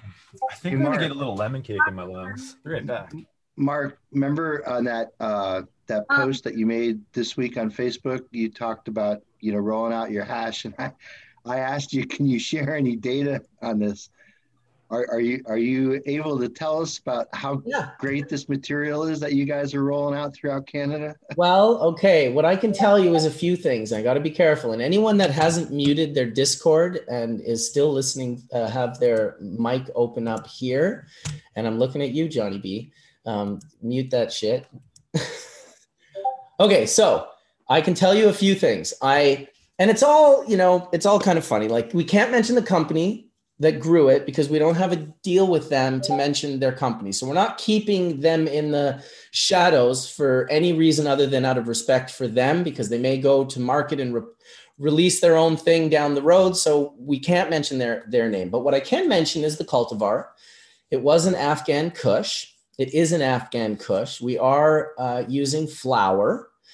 And because of the system in Canada, you know, when I first made my first batch and I got my seven to eight varieties, you know, 220 down to 25, you know, I understood suddenly that in order to get that to market, if you want to keep all of those microns separately, you will now need to do a $1,500 full test on like yeasts and molds counts, pesticides, herbicides, terpenes, cannabinoids, uh, the full test. And you'll have to do it times eight. So you increase fifteen hundred dollars a test in Canada. Correct, Canadian, yeah. So about like eleven hundred bucks US or whatever for a for a full. This isn't just ca- uh, cannabinoids or terpenes, Right. whatever. No, call no, it. At least it. we're not paying four thousand US a pound. So I'm No, I mean, I'm just saying, Right like, I'm- for for you, it's like, because I pay six fifty, and it's like to me Yeah. that's tough, right? I, U.S. I pay six eighty five. Six eighty five for and I- full panel, exactly everything was- you just described. I was thumb You're downing because it's just too much in my mind in terms of cost. well. Imagine But. I also, but to your point, Marcus, what are we gonna do? We have to do it, right? Well, it, you know, and so you also have to make sure. Here's another thing: if you're going to sell to retail here, the provinces are the ones that order. So you're selling to like an entire state. That's who's ordering for every store in the state. So when you get a province, and we've already gotten two, it's a big fucking deal. It's a province. There's millions of people that live in it, and you just got a Right. PO from a province. So here's the here's the kicker. You want to release your 90 micron hash and you want to pay your 685 times eight bags to figure out what each micron is and keep them all separate. Well, the province might order 20 kilos of that from you, maybe even 30. And if they sell it really quick because it's such a spectacular material, you had better have another 20, 30 kilos ready for them when they want to order it. And if you don't, you drop to the bottom of the key. It's not a good look if you can't supply what you've already supplied. Now, if you have five of these provinces and they're all ordering 20 or 30 kilos at a time and selling through it in a couple of months, how the fuck are you going to produce that much 90 micron hash? Right. So it becomes a little bit of a trick. What most people do with smaller batches here in Canada is they sell them into the medical market and you end up having the ability to kind of give a good deal, sell direct to customers, but it's quite different from um, from the recreational. So what I managed to do was, and it was it was fairly easy because the material I'm running is quite nice, and almost all of it is this beautiful, consistent golden color. It's only really the 220 that we have to keep out, and that even tested at almost 50% THC, the, the 220. So we're getting the rest of it testing in between the well, 55 to 70 plus percent. And so what I was able to do was make two grades. I took sort of what I felt like were the best microns 120, 73, 90, 45. Those all went into one grade. And then I made a B grade, which was like uh, 190, 160, 25, which was still over 60% uh, THC with a decent terpene content. Um, when I hit it with a hair straightener, I hit a tiny little bit of the powder, and it's beautiful. You know, for me, when I hear the smokers in the room who are pulling the bags, and I'm at the back of the lab, and I hear them pull the 90 micron bag, and I hear them go, I know that that's good hash, but there's no mechanisms for me to smoke it, to test it, to try it. But what I did do is I took a little bit of powder and I gently hit it with a tiny little bit of heat. And what that did was it created this beautiful stained glass window. And we have shipped out our first batch of this. So I'm going to go buy some in the next couple of days, probably tomorrow. And I'll smash it with the hair straightener and I'll be able to take some nice pictures of showing how clean and gold leafy it is. I suspect it's going to melt and boil into a beautiful liquid, but is it a six star? Is it a five star? Is it a four star? I hope we fall in the five plus, but because I haven't been able to try it, I'm certainly not going to put my name on the line and tell people that it's the full melt six star hash, like I've seen plenty of companies doing. We've taken a more pragmatic perspective. We're going to release this hash without calling it full melt. And if it tends to be full melt, like I suspect it's going to be, um, then we'll share that with people. And I'm looking forward to the reviews and for, to people. I mean, man, I'm so excited that Hash has finally gone out from my company. It's under the brand Hank Co. Um, and it is uh, sold throughout British Columbia. The, the, the province has it now. So if you own a store and you want to give it a shot, give them a call and it'll be sold under the Hank brand. It'll be the Afghan Kush. And that's, uh, that's about what I can share for now, Dr. Mark. That's super cool, Marcus. Thanks, Mark. Um, you've been working on that project for a really long time, and that's that's like you know I've, I've watched you, you know, start that thing. Yeah, and, you awesome. Know, yeah, it's amazing, What- man. I'm, I'm What so proud what of does you. the hash analyze for? Like what what what's its potency? About you know ballpark. Like what do you expect to see? What's typical? Of the of the potency of the hash in regards to the THC content? Yeah, THCA, right? Wouldn't it be THCA? Yeah, yeah, yeah. Sorry, exactly. THCA. Um, in and around like between like you know sixty to seventy. This particular hash, the B grade is around the sixty. The A grade is around the seventy. So you got about a ten percent bump on the A to the B. It's all from the same cultivar. I like the idea of giving people the idea. They don't all know about micron sizes, but they're going to start learning with these two grades. They're going to be like, wow, like the grade A is definitely different from the grade B. Like I said, I haven't been able to try it because our system it has created this this system that does not allow for pathways. Apparently in Canada, you can apply for R&D licenses where you can get permission to actually try the product. This is very important. This would be the equivalent of letting people open up restaurants but not allowing them to test the food before they put it on the plate for people. Oh. Now, I'm not completely blind, and I suspect if Gordon Ramsay needed to bust out a fat meal and wasn't allowed to test it, he could probably still do a pretty good job on that. But obviously, we want and need the ability to test. Uh, and I should, you know, give a shout out to uh, Mike West as well, who's in the room, who's been working with me since like tirelessly on this project since the beginning. He's been, he's gone above and beyond any human being's ability to put more of his time into this project, uh, probably second only or or tied with Craig, who's also one of my colleagues uh, at Embark. And I just want to shout them both out because uh, without the work they've done, we wouldn't be where we are right now. And a shout out to the whole team for that matter. Well, if you guys are running at the scale that those reactors are at, I mean, I'm sure everybody in the chat room, all the hash makers who are listening right now, they appreciate, you know, I mean, when you go from like home scale or, you know, like small production scale to that scale, and you have that much material at stake, you're talking, you know, hundreds of thousands of dollars in one batch, I would assume. You know, and again, it's great to have Alec on here because, again, like that third party testing result and the relationship that you have with your third party testing uh, lab is really, really important to be able to get compliant stuff out into the market that meets the label requirements and all the other regulatory requirements of these new markets. I concur with you, man. I, I gotta, I just want to say this out loud for the viewers. What Marcus is doing at scale, everyone, and from my perspective, I, I mean, I, I wash a lot at scale as well, but you know, to put that many grams in perspective to continuously make at scale at a specific quality level is very very detailed.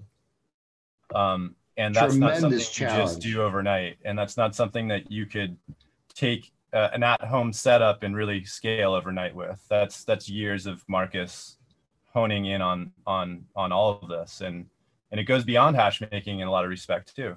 So it's you know major respect marcus on on all that. That's you know it's an incredible you know it's incredible you know Well, I, I would be remiss if I didn't shout out Whistler Technologies and uh, the two Daves and Kelvin and Aaron and obviously the owner Daniel and the entire sales team, uh, Brishna and Tyler and you know just the other Tyler and we got a great team over there. They've done an incredible job. I wasn't sure where I was going to land in this commercial commercial industrialized aspect of water extraction but their heads they came from the right place. They did all their their r&d at whistler medical over the course of years and uh, it's been really a blessing to link up with them to hook up with them. Go check them out on instagram at whistler tech uh, whistlertechnologies.ca if you want to check out the website and uh, yeah we've done some pretty good things. I mean i'm using 300 liters we just sold a unit recently that was two times 2000 liters. And so we'll be talking about rory and his team over at sweet uh, sweet uh, sweetwater hemp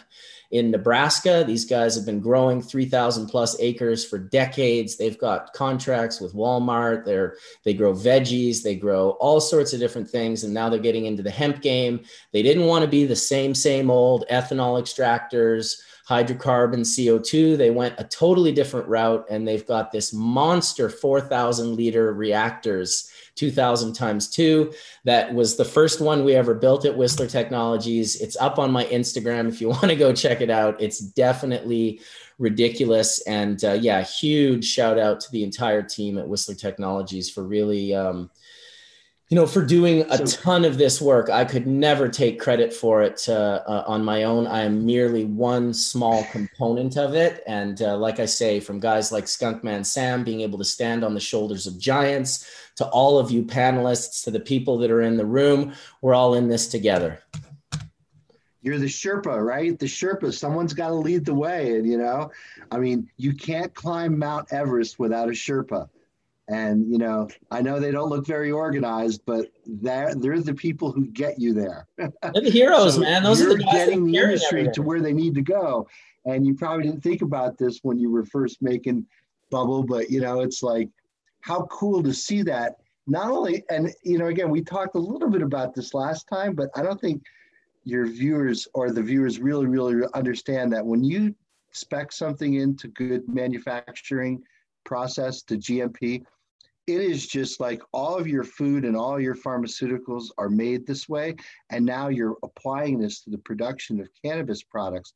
So it has all to do with your quality control and how you source your ingredients and your processes and the types of stainless steel you use in your tanks and everything. It impacts everything. That's why all the people you see back in Marcus's place are all gowned from head to toe because you can't have beard hair or mustache hair or, or you know i'm sure during covid it must be an extraordinary challenge again to have people who again you don't know where they're social distancing you don't know who they're coming in contact with right? And now you need to bring people into a facility you have to basically know exactly who's coming in to where because you know there's a lot of material and inventory at, at risk in, in these facilities. And again, this is why testing is oh so important. And so, Mark, the question I really have, and again, this is, you know, you don't have to answer it, but certainly something that I think we could try to figure out, which is like, now that you're making like a, a, a water hash product, you know, really, it's probably really important to know like what the shelf life of, of these things are and like how you package it and how you produce it and how it's packaged and then the quality control measures of okay there has to be like a certain level of moisture or a certain level of whatever terpenes in there and when you're out of that window sorry that product does not meet specifications by gmp standards that actually has to be removed and destroyed or reworked You're you nailing whole it. Thing, yeah, the whole thing about reworking, the great thing about cannabis is something like hash, like if it does foul or something like that, you could essentially rework it back through making distillate, or you could do something to clean it up. But part of your GMP quality control production processes that have to be in place for these facilities have to go through every type of scenario that you could possibly imagine where you ship the material to ATN's dispensary and now somebody buys it at ATN's dispensary, they take it home, they send it to a lab. Now it doesn't test for what the label says. And that guy comes back and wants his money back and say, hey, this stuff was supposed to be 74%. It's only tested at 65%. What the hell?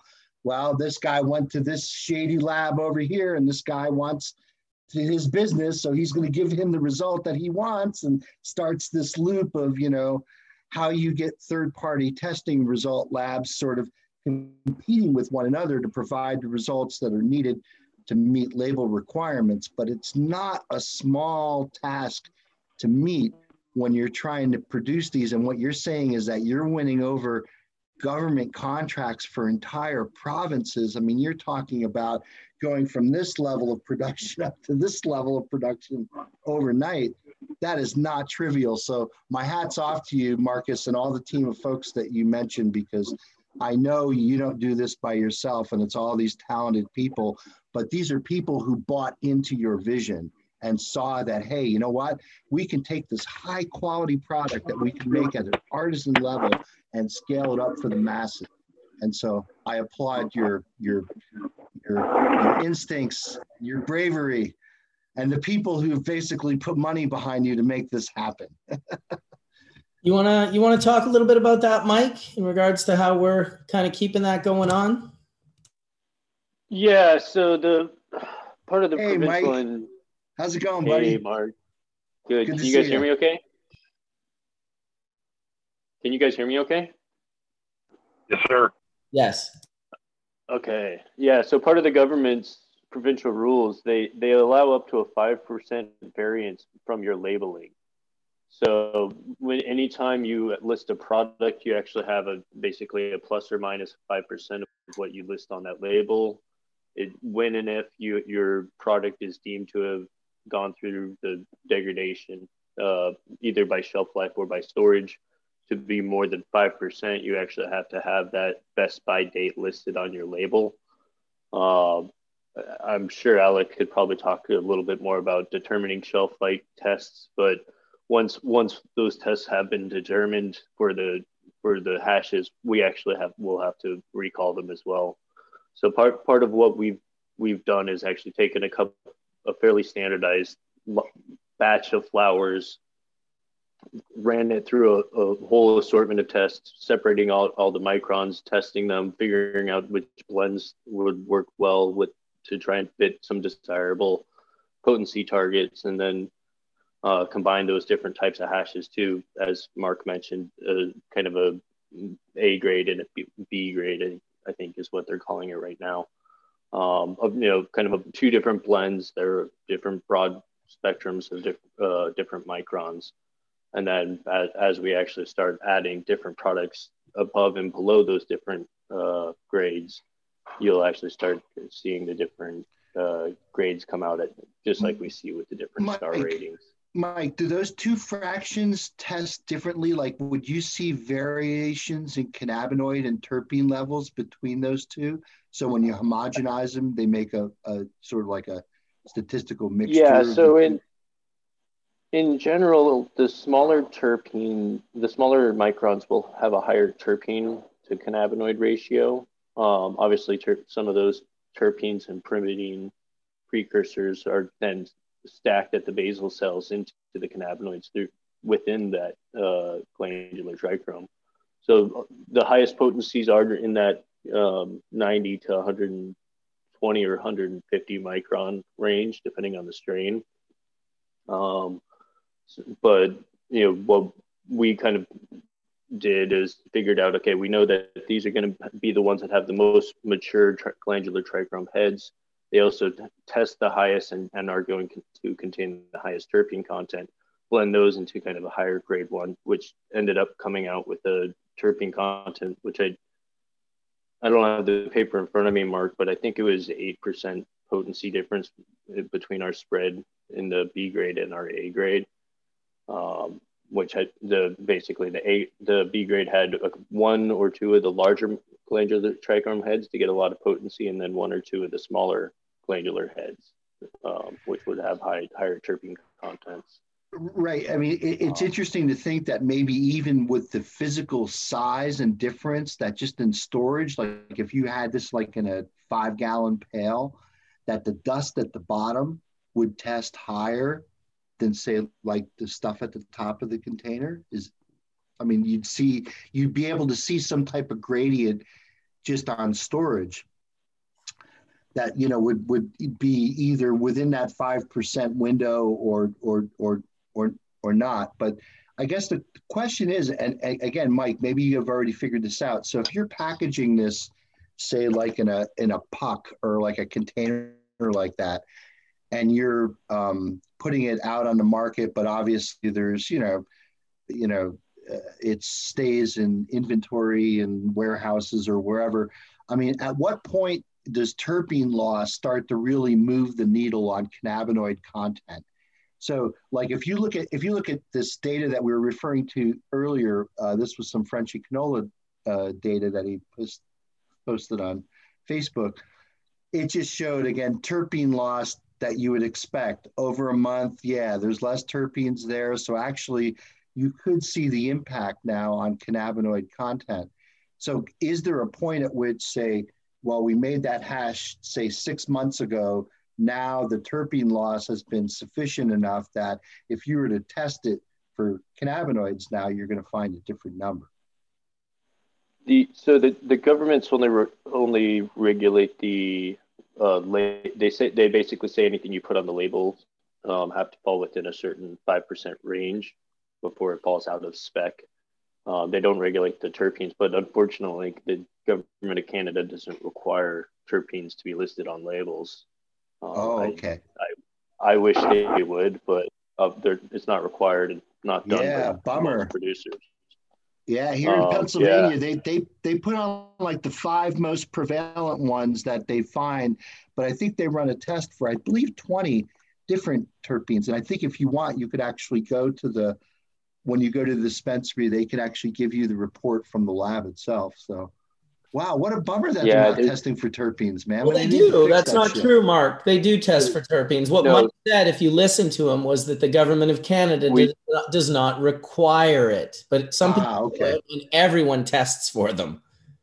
Okay. Yeah. So, so, so what we're able to do is kind of collect those tests for our own data. Uh, but, but you know, in order to actually put them on the label, you have to actually fit them within the box. It's not required. Mm-hmm. Um, so yeah, well, well, we ended up, I think, our work, Mark, where we were required to put the total cannabinoids, THC, CBD. Um, I don't think that they require labeling on the minor cannabinoids, but many producers will, if they see uh, minor cannabinoid peaks, they will list it. Um, but there's no no government mandated uh, labeling of terpene profiles yet on the on the consumer packaging. So, but yeah, it, it, what they did what they did require is you know whatever you label and you, yeah when you actually submit your labels, there's a range that you have to submit your labels into, and so and and plus or minus five percent within that range. Every you know every sample or test that they pull, they're going to have to test that. So when we had to go through and list, you know, what are what are our proposed products for bubble hash? Anytime you you have that spectrum of different ranges, each one of those potential product lines has to be listed as a uh, new and novel cannabis product NNCP, um, just like you're listing a different grade of uh, alcohol, tobacco, or other regulated substance. So it it becomes a relatively complex uh, thing. But what most of the provinces want to be able to see is that you have you know, relationships with existing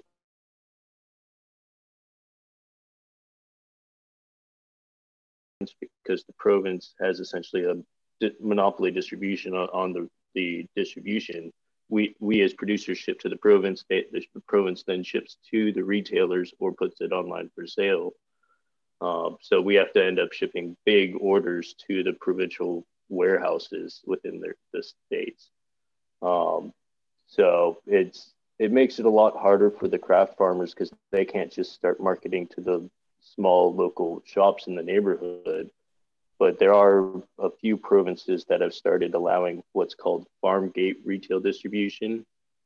Yeah, so that that's our what Mark's showing right now is the pallet that we were wrapping up, getting ready to ship to the province of British Columbia, and that went to a undisclosed location here in, in uh, BC, and you know How much product from- is that right there, Mike? So that's 600 kilos of packaging and 5.4 kilos of hash. So 5,400 grams. Um, but when you look at all the cardboard and inside of black Miron jars with the, its own custom labeled, um, and then those had to be kind of packaged into what the government wants as master cases, just like they want uh, specific numbers of, uh, you know, six packs of beers. A lot of the provinces want set units in the cases that they're offering to retail stores. Mike and Um, Mark, I have a question for you. When you do make seven or eight different bags of hash and you separate them all out and you find that you know that you you it's will it's worth testing the 90 and the 73 and maybe the 120, can you take the other ones, combine them, and make rosin out of that, make one product out of that, and then test that one product? Oh, yeah. Oh, yeah. You can do that. No. Yeah, you just have to kind of target, you know, the minimum provinces want to order is a couple of kilos.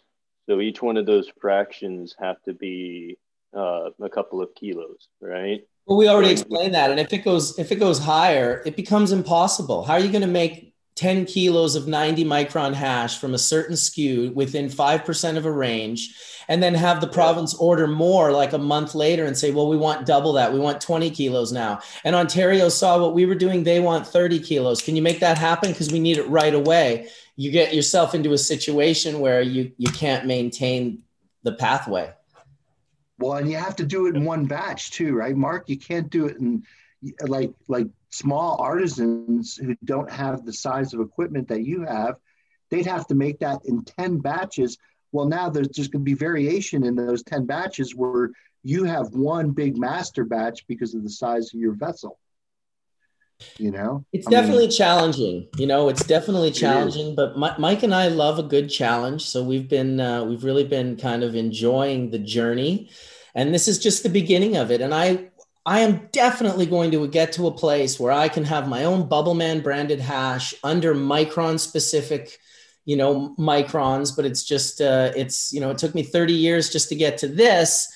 Might take some more months to get to that.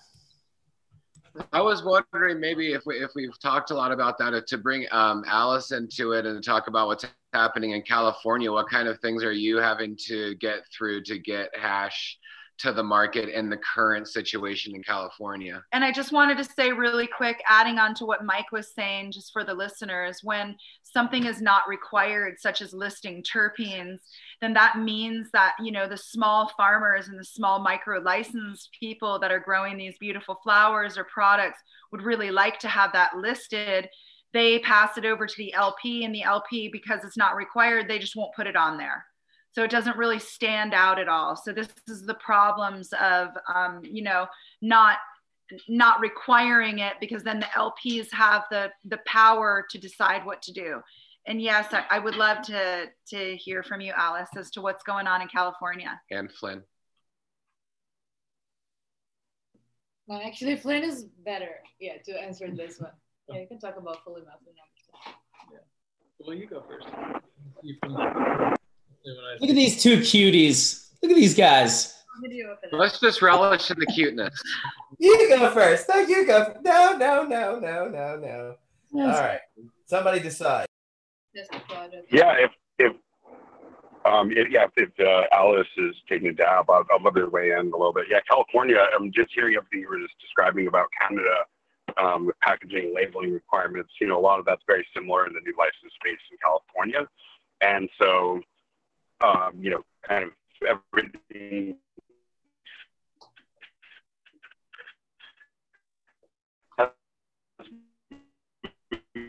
pretty much labeled and packaged testing phase, but um, you know, kind of uh, enforce you to be plus or minus 10% of final label. You know, I was going to mention it's like incredibly difficult. You know, for um, I mean, it seems like Canada kind of took all the kind of greatest of kind of a lot of the states, including California, and then kind of really went. Good. Um, you know, from from what I've seen, um, there's definitely a lot more. Um, there, yeah, there's there's um, it, it, makes it really really difficult for people to, to get product. For one, have to work with an incredibly dialed lab that can kind of ensure that their quality and uh, accuracy and precision across time can you know be able to be you know uh, meet meet the the labeling you know that you know because if you know if somebody does an R and D test kind of along the way and they find um, you know kind of 75% cannabinoid content you know and they are they're going to end up using that on a label that they put into final form you know it, it requires that you know the the trust and faith in the laboratory that you're doing testing with is going to be able to even hit those kind of quality kind of plus or minus measurements five um, percent is incredibly close, and I would imagine just on that level, you know, kind of, a, you know, I, I, I seriously question how many labs are actually able to be accurate and precise, kind of in that level. Um, but uh, you know, and then beyond that too, just the the way Canada kind of uh, really put, you know, you know, California, I guess, like uh, a lot of the pesticides and such you fail for, you know, have action limits established you know, and it seems like California or it seems like uh, uh, Canada took those action limits and severely um, made them tighter.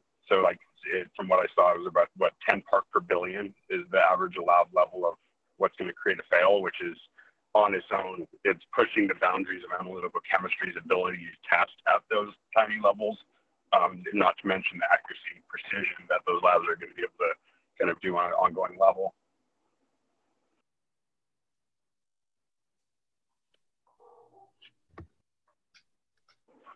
Yeah, no, I'd agree. I'd agree with like everything everything you said for sure. And then a lot of it comes down to like the cost of testing, the cost of um, putting your product in the marketplace, and then having to be really conscious of like the super high levels of taxes that your product's going to have, even before it hits the like retail level, so to speak, because you'll be taxed at the distribution level um, and then you'll be taxed three different times on the sales. So you have to be ultimately conscious about when you're doing a batch and you have to pay for testing how many dollars or how many cents does that add to each unit and keeping that cost to a minimum stuff like that and then also a lot of the things are really hard to control because you're forced to use other businesses that you might not own or have control of through the line of products like we need to use a distributor for example to sell it be able to sell our product to retailers. So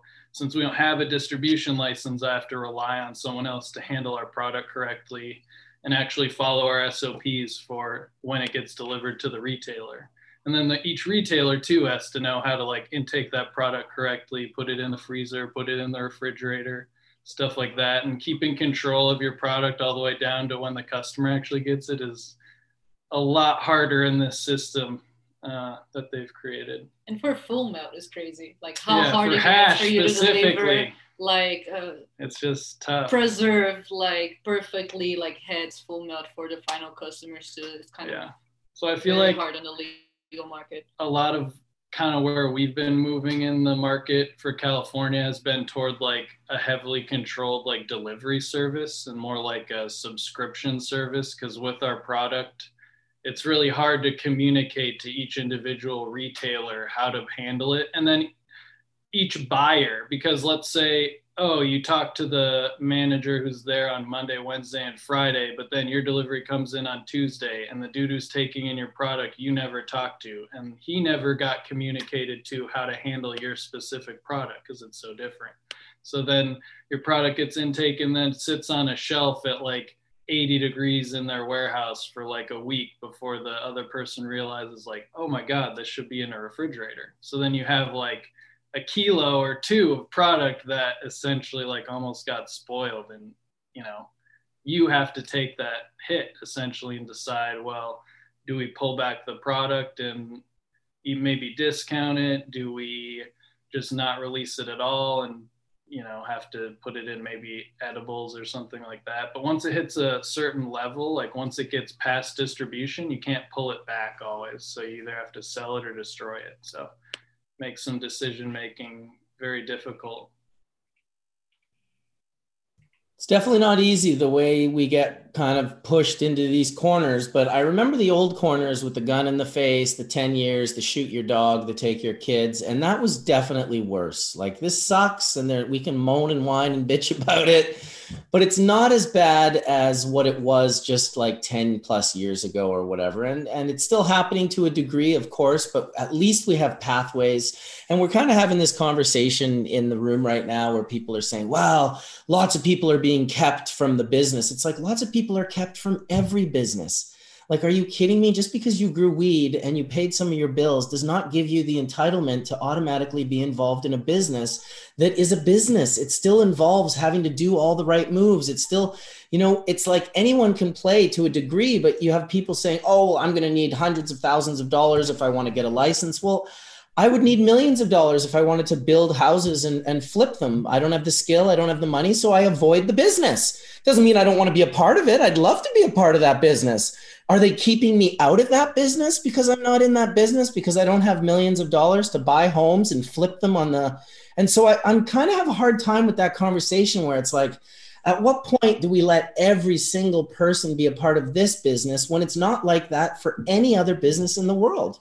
You mm-hmm. either find your way or you don't.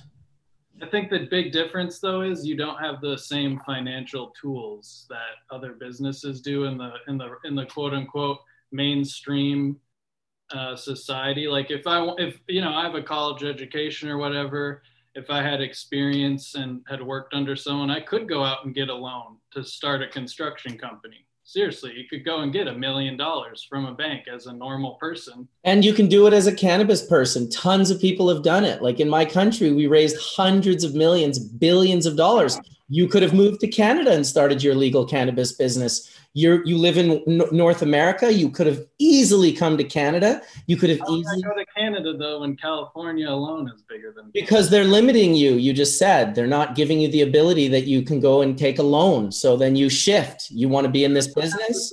just up and move to a whole new country though. Well, lots of people have done it. Believe it or not, you're sitting next to a girl who literally up and moved to a complete country and then married you. I Yeah. mean, like. It's true. No but it i mean i feel like there are some obstacles like as a legal business you know like i don't know get a or like have a bank account you know? Like legal businesses here have a have a hard time having just a bank account like a bank that accepts like a legal cannabis business. So there are Yeah, some- totally.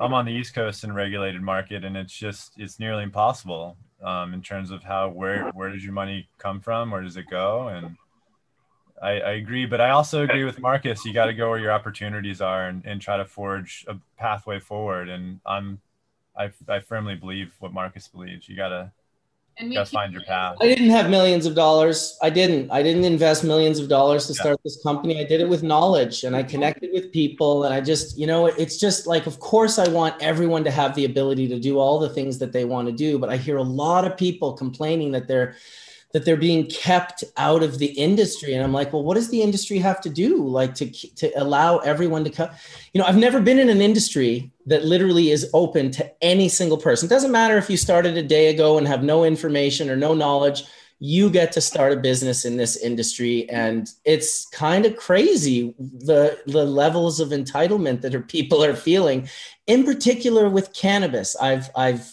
never seen it with any other business the way I've seen it with cannabis. And I, you know, Marcus, the music industry is kind of like that, you know, because it's all about your hands, it's about your knowledge, it's about what you put into the thing that you put out. And I think that what you're illustrating is is kind of just that is is your your knowledge and your passion really more importantly is what brought you to where you are and I share that same that same vision with you man I, I think it's only about you know what you what you're passionate about and how you you you kind of choose to to go down that pathway with it you know? All banging our head against the wall for 30 plus years certainly yeah. nothing happened easily. I was arrested. I was put in jail. Like i i yeah. i felt all of these things that people are saying the, that the industry did you know? Like i caught charges. I had like all of these different things happen to me.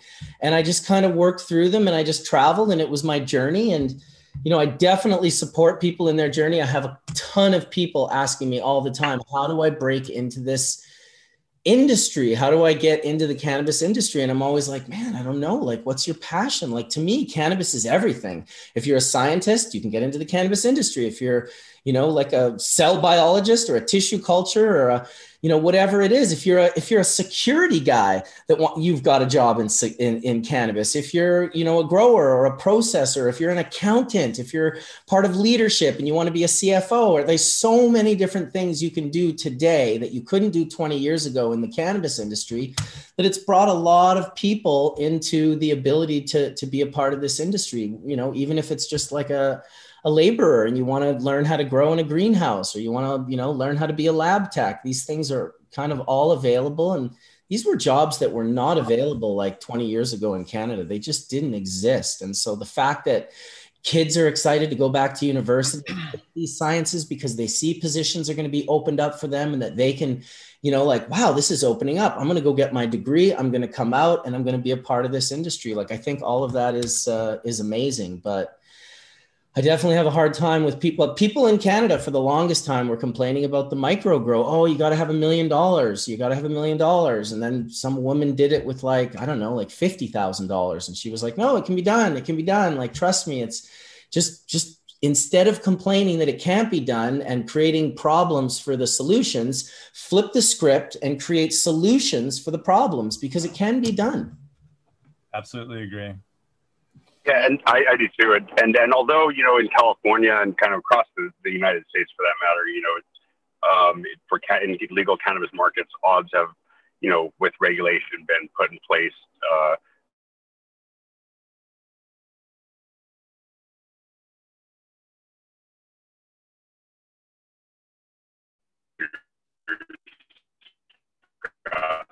funded groups to you know and we, we've been able to find act against the small guy. There's also tremendous advantage, you know, from a lot of what we're seeing. And, and, uh, you know, with the banks, you know, banks are, is a whole definitely issue. You know, we've, over the last uh, 11, 10 years, um, you know, we, we definitely had like 25 bank accounts shut down. And, uh, and so it's been a constant kind of process to kind of roll through and find and, you know, work through this, you know, complicated space.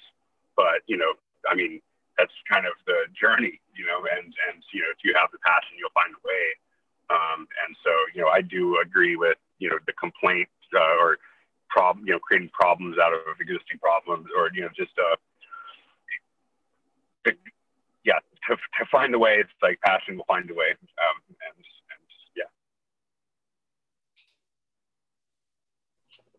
Um, it's not that everyone's unhappy; they're just trying to work towards a better system because the system's oppressive and it makes it incredibly difficult for people to enter the system. But big up to the people that can, that can forge the way and make the changes. I, I, I don't know. I mean, maybe I'm thinking about this in a different way. I mean, here in the United States, um, you know, if you go to indeed.com and you put cannabis extraction, you get a never ending list of jobs in just about every state that has cannabis programs. They need people, cannabis extraction, cannabis dispensaries. You can go to these just job sites just to, you know, we were recently uh, looking to hire somebody and we were thinking about um, having like a full time person to run our HPLC. And so uh, we looked, and my God, there had to be 15 other places looking for exactly the person that we were looking for. We want someone that's, you know, kind of analytically trained. They didn't necessarily need to have a college degree because we were paying them by the hour, but we wanted them to basically take ownership over the HPLC and run our analytical, uh, in house analytical lab.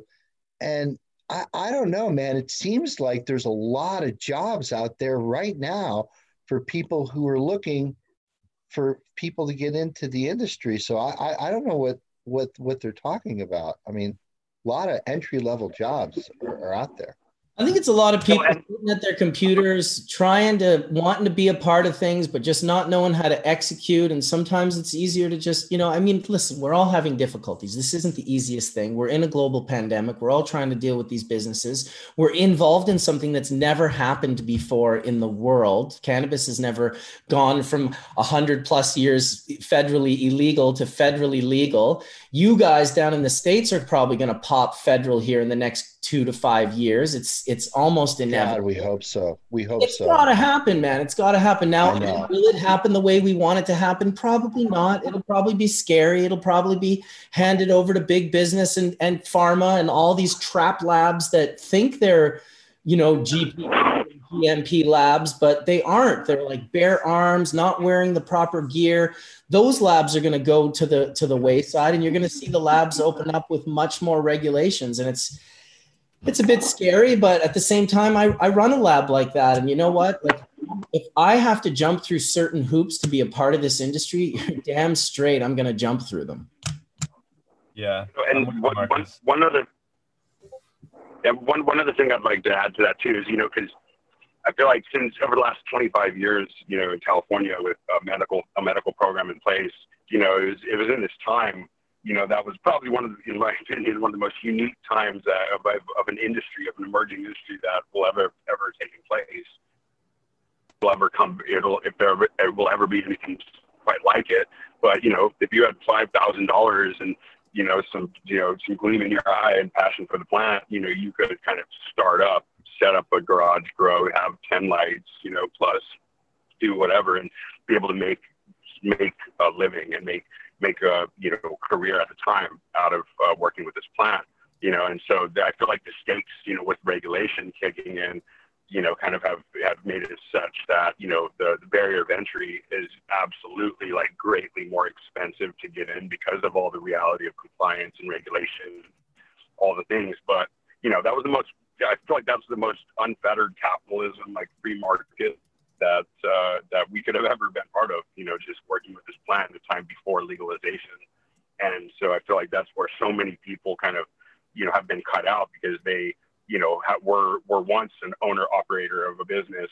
You know, now you know kind of grumpy and and and uh, jaded. You know, because they they they didn't you know necessarily do their diligence and stack money and you know like you know, not take the you know outrageous vacations all over the world all the time. You know because um, for those that saw that time as a time of proving ground to like work out the train, you know, the the the you know proof of concept and and the, the the ability to sustain and not just break even each grow or each kind of round, but but to, to eventually stack over time to the point where they could get into a position where they could help sell funds, you know, kind of a project to kind of become licensed.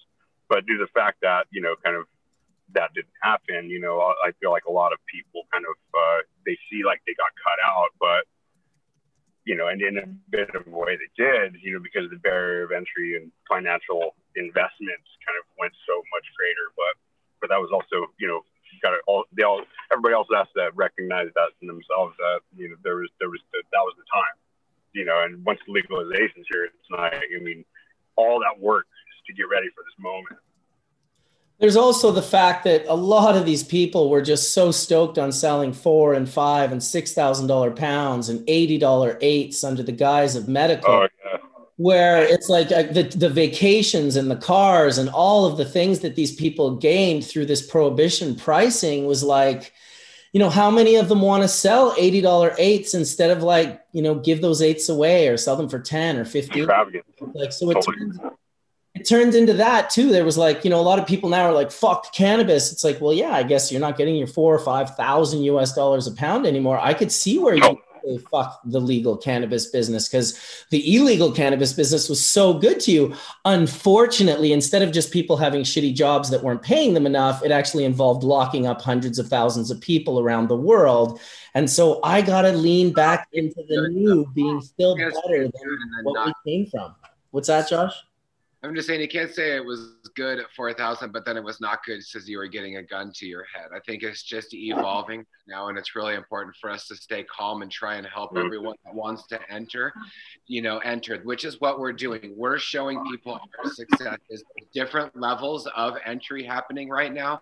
There's different levels of play happening, and you know, let's let's try and keep cannabis sacred and try and keep a soul in cannabis and move forward. I think Alice had something to I say. and also I just wanted to say that you know Marcus what what you're talking about is representative to the experience that you're having and the experience that you know maybe your friends are having so you're really speaking for yourself you're speaking for what's happening Always. your involvement. and that's all that we can speak for so you know what you are saying i can't at all you know a lot of it can't necessarily transfer to a cultivator in the experiences that we've had in the industry working our asses off to try to be a part of it, you know, or recognizing maybe the reality that this is a system that because we are so integral in working with plant medicine that it might not want to be an industry that we actually enter into. So there's that incredible push and pull too. So here as cultivators, we're working with incredible integrity. And what we see when we put it out into the universe is like, all this other mishmash and maybe you know it doesn't totally match that energy. So there's a lot going on here and i just wanted to mention that each one of us have our own individual experiences in the industry. So because it's evolving everything is going to come to the table all at once and that's what's happening right now. Well I said. wanted to shine a light on a subject too that is, uh, I mean, continuing what Kelly was saying, that it's actually about privilege. Uh, I mean, I can talk through my own experience as you could talk through your own, Marcus. Like in Brazil, as I told before here, I'm a privileged white girl, right? So uh, I, I have the standpoint, the view from a privileged white girl in Brazil. Here, in United States, it's totally different. So I, I managed to travel in between these two places in the world, like how I see myself and how I recognize myself. And being able to be part of a cannabis industry, at least in Brazil, I don't see a possibility for everyone. I don't see something that would be almost merit meritocratical. How do you say that? Merit, merit, meritocracy? Yeah, like, meritocracy. like I don't see it like that. I see it as something that would do would totally do, do with privilege. All the business owners here, at least that I see here in California, they're white. I don't see black people. I don't see Latinos. I don't see people that are from Mexico. So I feel like, uh, yeah, it's not for every. It's not every person that has a place in this business. Honestly, That, that's like every business. It's true. 100%. like every business, but there's a difference between the cannabis business and every other businesses in the world. We live in a prohibitionist society. And this business that we have nowadays has a historical reparation to take care of, different than other businesses. Like people uh, in the last like 50, 60 years, people have been massive incarcerated all over the world through like a drug policy. Still And- today. and where I where I agree with you is that uh, with regulations things are safer. This is where this is where I agree. There there are good good good sides and bad sides too. Like not everyone can be part of it, but at the same time look safer. You know, there's less criminality.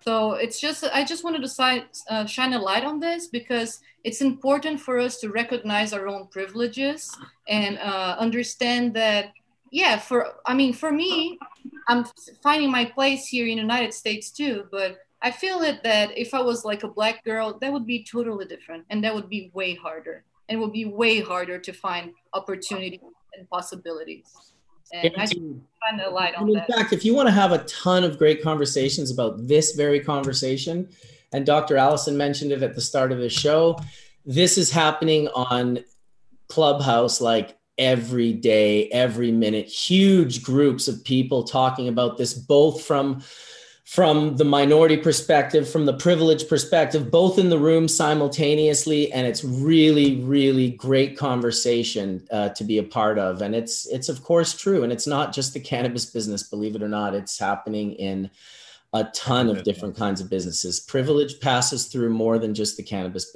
business. And the best thing we can do is recognize our privilege, do the best that we can to share it with those who don't have that privilege. You know, I share my time and my energy with everyone, regardless of what they look like, regardless of what color their skin is. I'm always willing to help and share my time with people and and and you know it's what we're doing right now today this show is certainly not for any one group of people this show is for every people you know all the people can listen to hash church and hopefully you know enjoy the conversation and have some disagreements and have some agreements to me some of the best hash churches is when it gets a little rocky and we have a little we get into the core subjects where there's really some nerves being poked and i'll tell you when we started talking about this the chat room started going off in, in on YouTube. So it's like, and sometimes it goes pretty slow. And uh, yeah, people want to have these difficult conversations and kind of and there's learning from them. Like i have these conversations so i can personally learn from them so i can shift my perspective so i can you know help help become a better person basically. Well i mean look i i'm a legacy operator. I'm also man of white privilege but i used my white privilege to for further the issue as well as advance the issue because i knew my friends of color were not able to do so. So what did I do? I hired my friends of color. I hire of all different color creeds, uh, every spectrum of the rainbow. Uh, we became a support network for many trans employees uh, going each direction, and it's been an absolutely wonderful, embracing experience. But you know, early on, we were activists. We were all expecting to get arrested every single day. It wasn't until the laws changed that you know um, so yeah i understand my white privilege is there. So what do i do? I mentor many people uh, for free because i want them to learn and give the opportunities and get the opportunities that uh, no they no longer have to trailblaze for. Uh, there's a whole bunch of you know shortcuts. We as we say we built the airplane while flying it so you make a lot of mistakes. You build extra wings. You do all kinds of stupid shit because, again, early on we hired activists because, again, any day we were all expecting to go to jail. So now 20 years down the line that hasn't happened so we continue to send the elevator down through education through mentoring i uh, contribute to supernova women which is uh, education as well as uplifting women of color in our community and i mentor various uh, people across various spectrums because I feel it's a duty as operators for us to still foster the environment that we want to see, that you want to see, because we have. I stepped down from the National Cannabis Industries Association because I wanted more people of color and more diversity on there. So I used my privilege to step down to promote that. Okay. So there's a chance, and it's it's no type of guilt. It's more of a realization that we have to be what we want the world to be. We never, we were told 30 years ago it was never going to happen in our lifetimes, but here we are, here we are doing what we're doing, and that law has changed. Is it perfect? No. We still have to work on change. Here in California,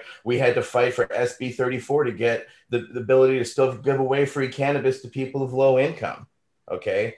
Uh, and that was hard to get support around and to rally people around because again people become complacent on business so these are valid and real discussions that should be had because we need diversity we need to not only have equality but we have to have equity for those that were most hurt. We need black brown color people veterans uh, of all that have been hurt by this drug war to get a chance to get an equal footing because it's we're losing it fast to these huge corporations coming out of Canada and these conglomerates building in the United States that if we don't do something soon there's going to be no opportunity because it's just going to be 7-elevens and walmarts you know what i'm saying of cannabis per se as opposed to mom and pop operators so that's kind of a niche of where we are and where we've had to be. We had to risk our freedoms to change law for dispensaries, but sooner or later, dispensaries are going to be a thing of history. You're going to be able to go to your Costco and get your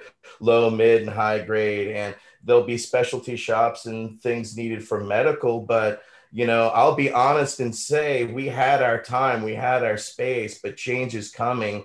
And we're now going to be so normalized that we're going to be pushed out um, of existence because we're no longer pushing the envelope. We're no longer risking ourselves. We're accepted. We, we've changed the conversation forever. So I'm fine with being obsolete because I know we've changed it forever. That's for a long In large Costco size containers, huh? Yeah. Why not? I mean, they'll still be craft, just like, look, Humboldt and Mendocino will be just like Napa. They'll have their craft places, but it's just going to become like that. There'll be mail order will be normalized here eventually in America, and they'll be just farms large enough to support mail order because they've got a unique, amazing genetic. They grow in an amazing way, et cetera, et cetera. It's just, uh, it's going to become a normal commodity as much what it'll be and you'll become more skeptical of going to costco for your you know your big costco uh ounce, but maybe they'll have amazing weed back you know that i don't know the quality's getting better but you know, the larger it gets, it doesn't mean the better it gets. So that's why we've always felt back on craft and why Napa Valley is so prominent still to this day. And millions of people come through a year because there's small wineries that do nothing but mail order or sell directly right out of their winery. They don't need to sell to the large box stores. Whereas people are scaling up to be in the box stores right now. People are scaling up for interstate commerce right now. So what does that make the mom and pop store when you've got these huge conglomerates that can literally buy up your entire state's dispensaries just like that? Well, so you know, this brings up a good question. You know, a, a, a thing I wanted to just talk about is is the idea of standardizing cannabis because that's really what we're talking about in terms of scaling. And Mark's Mark Skeldon's touched on this. Dr. Mark, you've touched on this a bunch, where CGMP is going to be the thing, and you know, but I, I think we're a long ways away from this. And I'd love to hear Sam's thoughts on, you know, the genetic aspect of this, because if they're, you know, when this gets federal in the United States, it's going to be a whole new world of federal. They're going to have varietals that are going to need to be certified. It's going to be specific ways you're going to have to grow it. They're going to, you know, there's a lot of checks and balances that I foresee us ha- having to, to kind of get involved in, in in a new way just like we had to get involved in testing in a new way. And as a cultivator you never had someone tell you you can't sell your your cannabis before.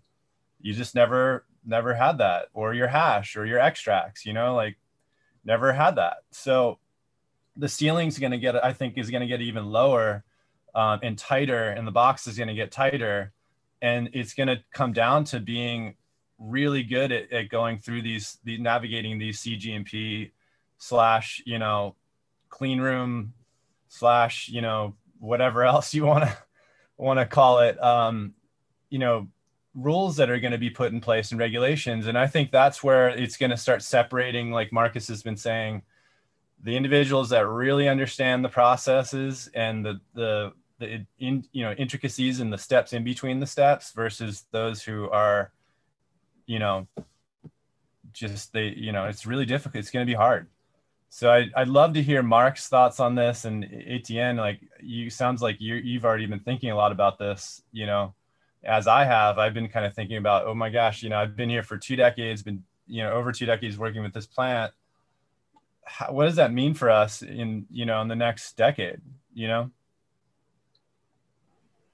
I, I see dispensaries becoming less and less. Uh, yeah. Once normalization happens, why can't, I mean, right now in New York, bodegas are saying, hey, if they can sell cigarettes and alcohol, why can't they sell cannabis as well? You're okay? totally right. Somebody yeah. is going to test that water in one of these states because they're all different laboratories, and somebody's going to say, yeah, why not? And then right. it becomes normally and accepted. So I, I, wish, look, I wish I could say we'll be around forever, but I think, you know, if you really look at normalization and acceptance of society, where they're even talking about here with the new politicians here in the US, a MORE Act, which will give us banking and other things, you got to look 20 years down the line. It's just like alcohol and tobacco, I can go down to my local 7-Eleven and pick up some, you know, Jack Herer 20 pack or, you know, Right. whatever. I, uh, you know, as, as frightening as that thought may be, why can't that be an accepted normalization? We dreamed, you know, oh, there would one day be places you could go and buy pot, but not only one kind of pot, but different kinds of pot. And we used to laugh and go, ha ha ha, that'll happen. Well, it happened. And that because the risks are there. So if society accepts it and every state now legalizes it, why won't it be distributed but like ABC stores or something like that because of the want or need for the taxation and how narrow those margins become because it's a race to the bottom because it's an agricultural crop. Once these states come online, there's going to be some amazing growers in certain regions that are going to do amazing things en masse that are going to be able to challenge the market at ways that we've never seen before. We're not there yet, but I don't think we're a decade away either. No, yeah, I mean, I, yeah. we're already seeing CBD products being sold in convenience stores. You know, what what's going to happen across North America, especially across the states, is you're going to right now a lot of the states are fragmented in their state by state regulation of THC products into the kind of patchwork framework of different state licenses that are either THC or CBD as federal law changes, I'm, have to assume that federal law will evolve in the similar fashion of the way the Canadian it will first pass some sort of federal interstate medical, and then they'll pass some sort of federal interstate recreational.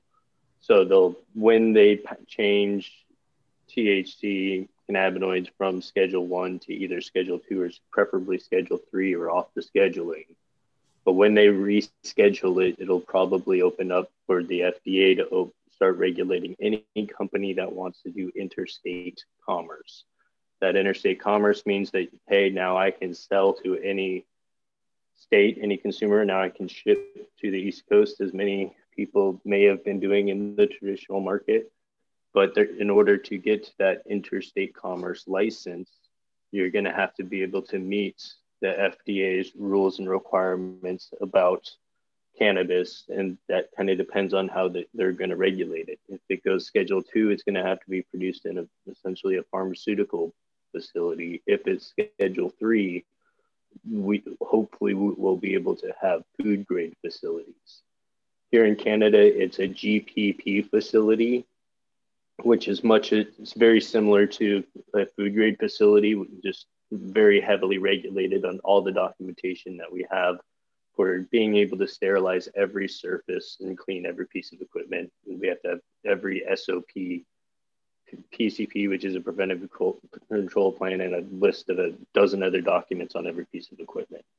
The same thing's going to happen with the, when the FDA gets involved in the states and when any other country starts regulating inter-provincial or interstate uh, sales. So you, people who you know previously were blasting in their backyard shed probably won't be able to because they'll have to be able to prove that they can clean that building. So if you have a barn, maybe you can renovate that, that barn to a food grade facility, but you're going to have to be able to build build it in a way and that you can actually show to the regulators that they can be sterilized in order to minimize the risk of contaminations. So there, there will be pathways. Go ahead. Go ahead. There will be pathways. It's just going to be, you know, something that, you know, the first time that it's done is always the most difficult. And as as the licenses open up, that you know, ever I think everyone's going to be able to learn from everyone else, be able to see that yes, you know, just like the wine industry, the hops industry, there are ways that we can cultivate cannabis, not only on the the you know eight, small acreage, couple hundred plant scale, but all the way up to the hectare scales and do it in a sustainable fashion. I just wanted to make sure that you know it doesn't uh, happen with to you know with cannabis what happened to tobacco you know you take this sacred plant that every person grew that was good for the earth that was used during ceremony and then you just What? We regulate it. What? Everyone's growing it. What? It's at all the stores. What? It has no life. What? It creates cancer. So I think that we, as to, in order for us to keep our consciousness as we move forward, let's just make sure that cannabis doesn't become pharma to table, and then it keeps farm to table. And that maybe if it does go big and it does go box store and it does go all that way that's fine but it's going to be back to the micro brew or the micro weed or the, the the farmers market to where someone that wants to stay with the intention and still provide something clean and and acceptable for use by humans can still have that personal you know a, a, connection. And maybe it's you know partly a tourism thing and it's more experiential. I think we can use our gardens to heal people just walking through them. So as we 100%. move forward with this legalization let's keep that that space open for you know for the small scale cultivator to be able to continue to hold, uphold like the quality. Because no matter what when you put it into a box you know well, it's gonna, and it may be inevitable. And let's be so bold. Let's be so bold to say, let's hold I hear a lot about like, oh, okay, we're in these signed ledgers and we've got our lawyers on it. And this is a this is a conscious awakening, miracle, healing plant. And that is so alive in the cannabis culture that it's absolutely imperative that we, as people who have been the medicine makers and the people who have gotten it to this point, still continue to push that um, rhetoric, that that education, that energy forward, that you know we don't want to desacred the plant in the way that tobacco was like and Josh also and also we're it's as a sketchy as, place. and as a cannabis community as we move forward internationally we're also opening doorways for other psychedelic plant medicine. And we don't want psychedelic plant medicine to also fall in the hands of regulation and, the, and into the hands that goes away from the origins of the magic of what it is. And I think that that's awesome. Like we, the medicine makers of cannabis, do have an incredible responsibility of what is going to happen with plant medicine in the future. Like Josh was just saying, we are holding the door open to many plant medicines in the future and what's going to happen to these conscious raising plants they've helped us so much in humanity gain traction on an awakening of different levels. Um, and here we are at another one. And I think that we need to, um, you know, uh, carry that voice of, uh, of the spirituality of this plant as well.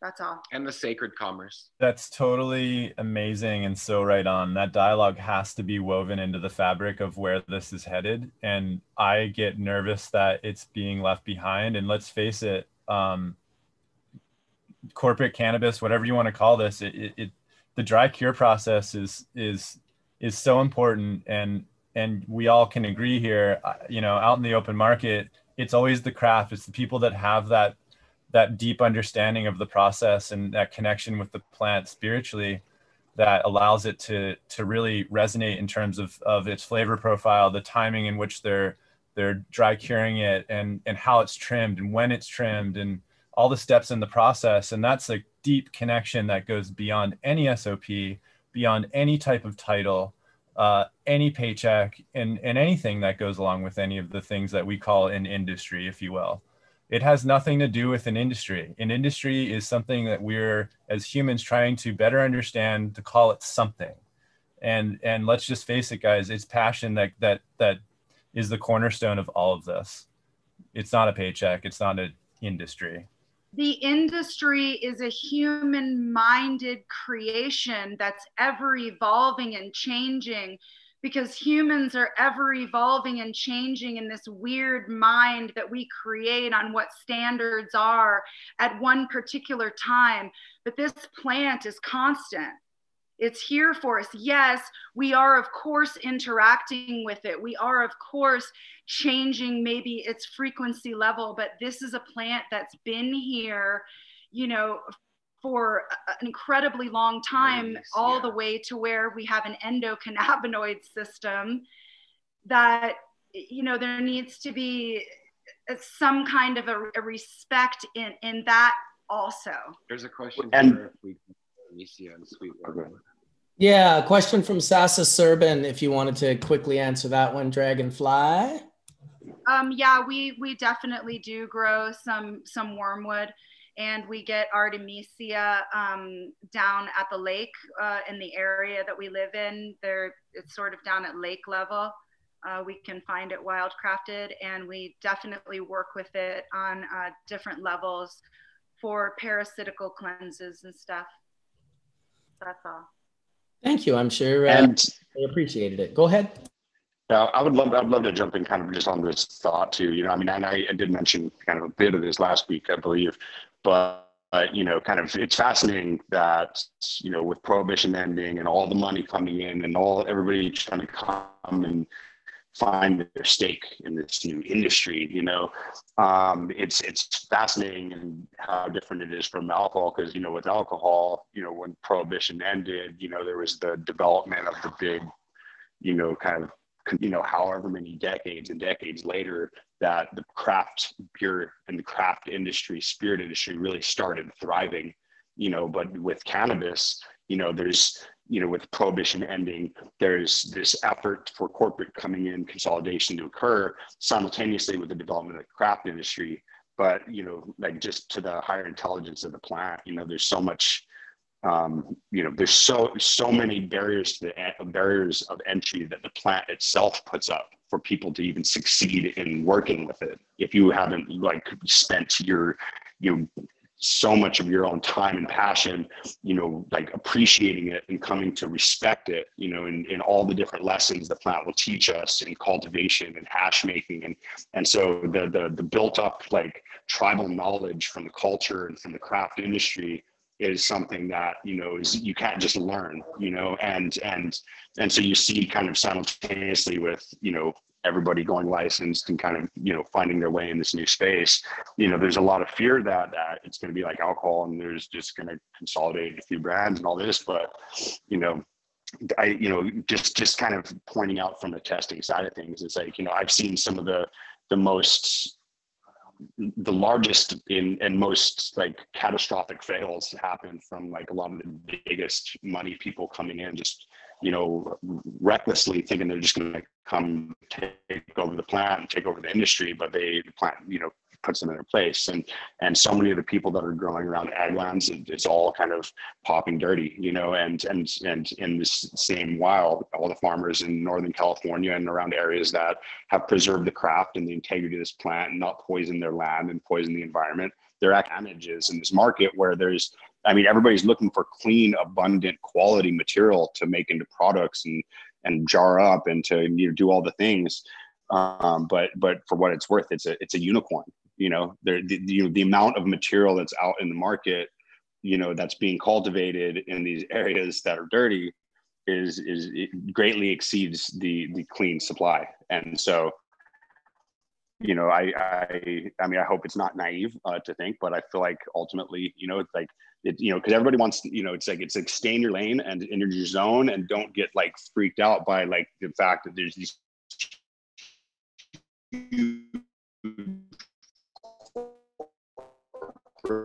agendas.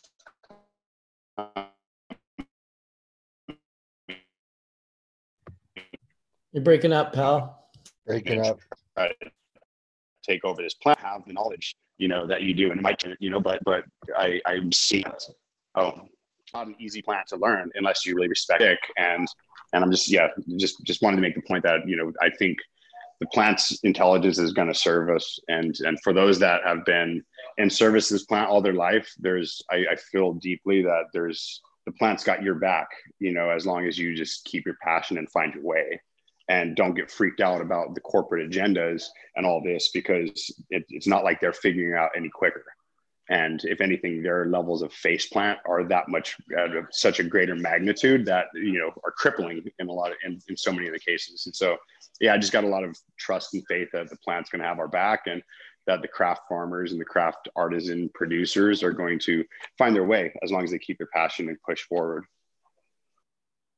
seems like at least here in British Columbia, more and more happening. I see people that I know that are getting their, um, you know, micro licenses. I saw Patrick, uh, one of our glass blowers, who got his license recently, and he was just blowing glass one day, and the next, you know, he was announcing that he was building out his facility and that he got his license, and I was just so happy to see that.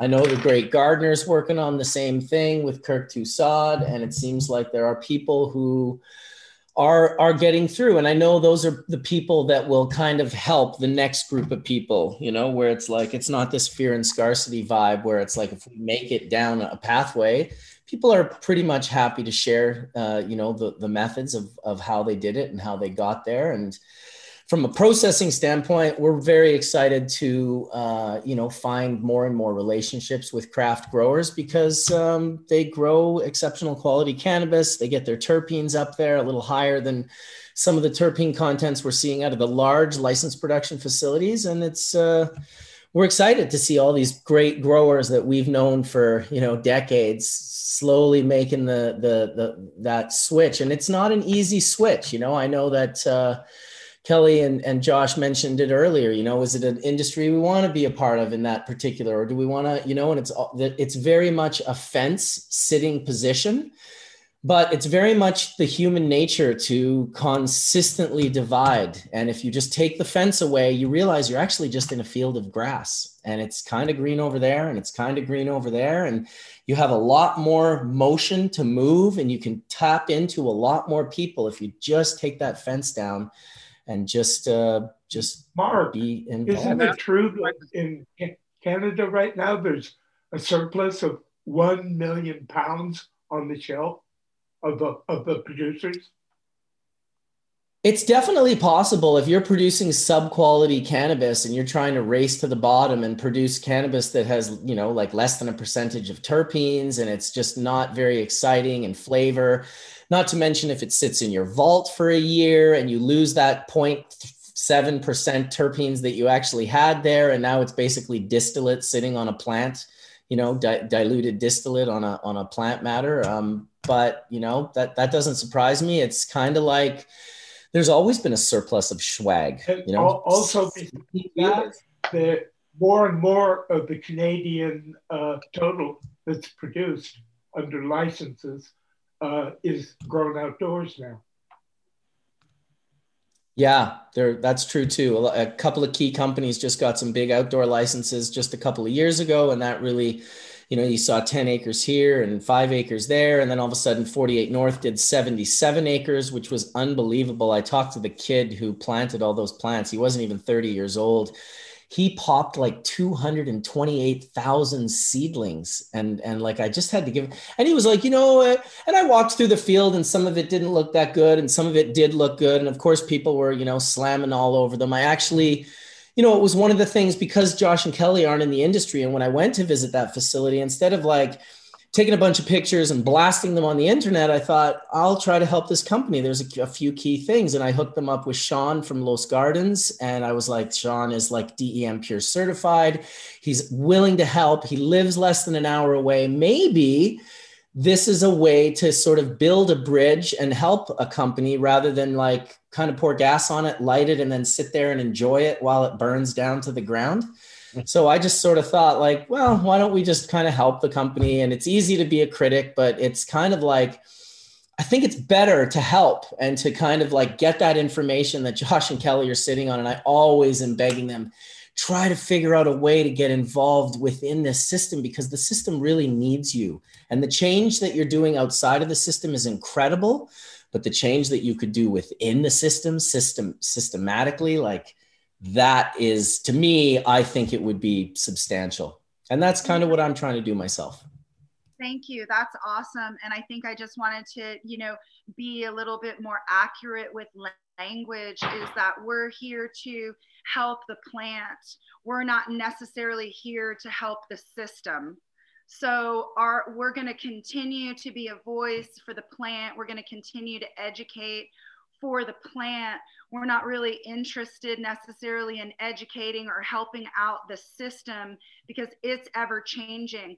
Us entering in the system is we're entering in the system with, just like you said, bits and pieces of education and and as far as like burning down another facility that's growing the real question is is if we're helping the plant and not the system of course we would come in and educate that huge massive organization or LP or whatever you want to call it that's really having a wrongful relationship with this plant, having a hard time cultivating it, this is where we can step in and say, oh, well, our true alliance is with the plant.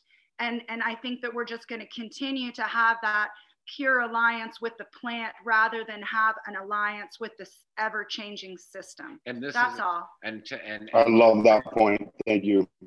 and then that's why I value the show, Marcus. And again, just thank you for putting this on because it's these conversations. You know, there's a little bit of everything happening, so we get to all see what's happening. And I like that there's people in different areas of the world and different areas, so that we get to share our experience. And I consider it the richness of the show. So I thank you for this conversation. And our experience with the plant is awesome because with Dem Pure and what Josh and I do is we're having a global experience with the plant.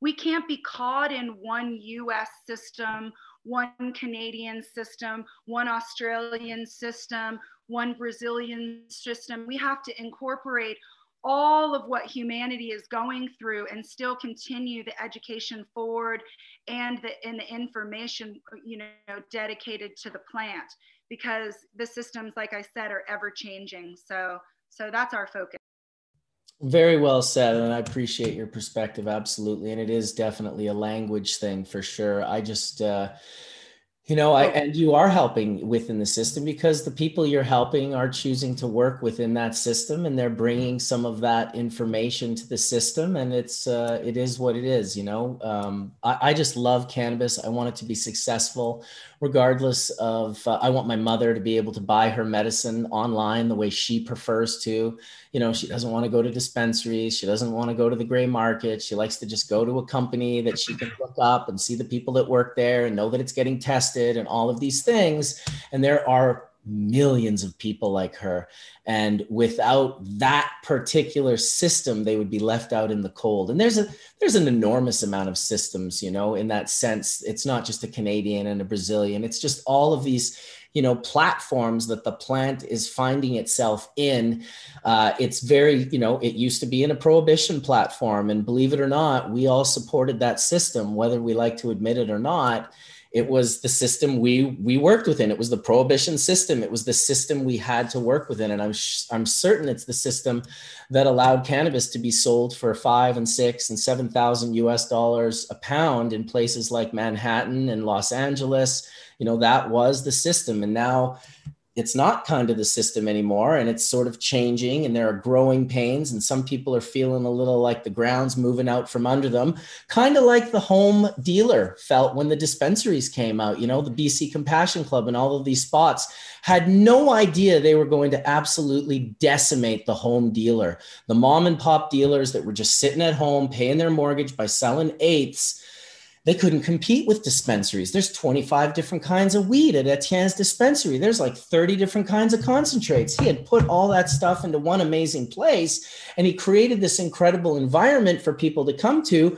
But on the flip side, there were probably a lot of people in that area that were selling weed that suddenly that dried up for them. So there goes another, you know, one system comes into place, another system dries up and it just keeps going and going and going. And all we can do is try and stay conscious and try and make sure that we you know direct this in some form or another that is you know like kelly and josh are saying like plant based for the for the plant Actually, they showed up in our lounge and would sell it in our smoking lounge.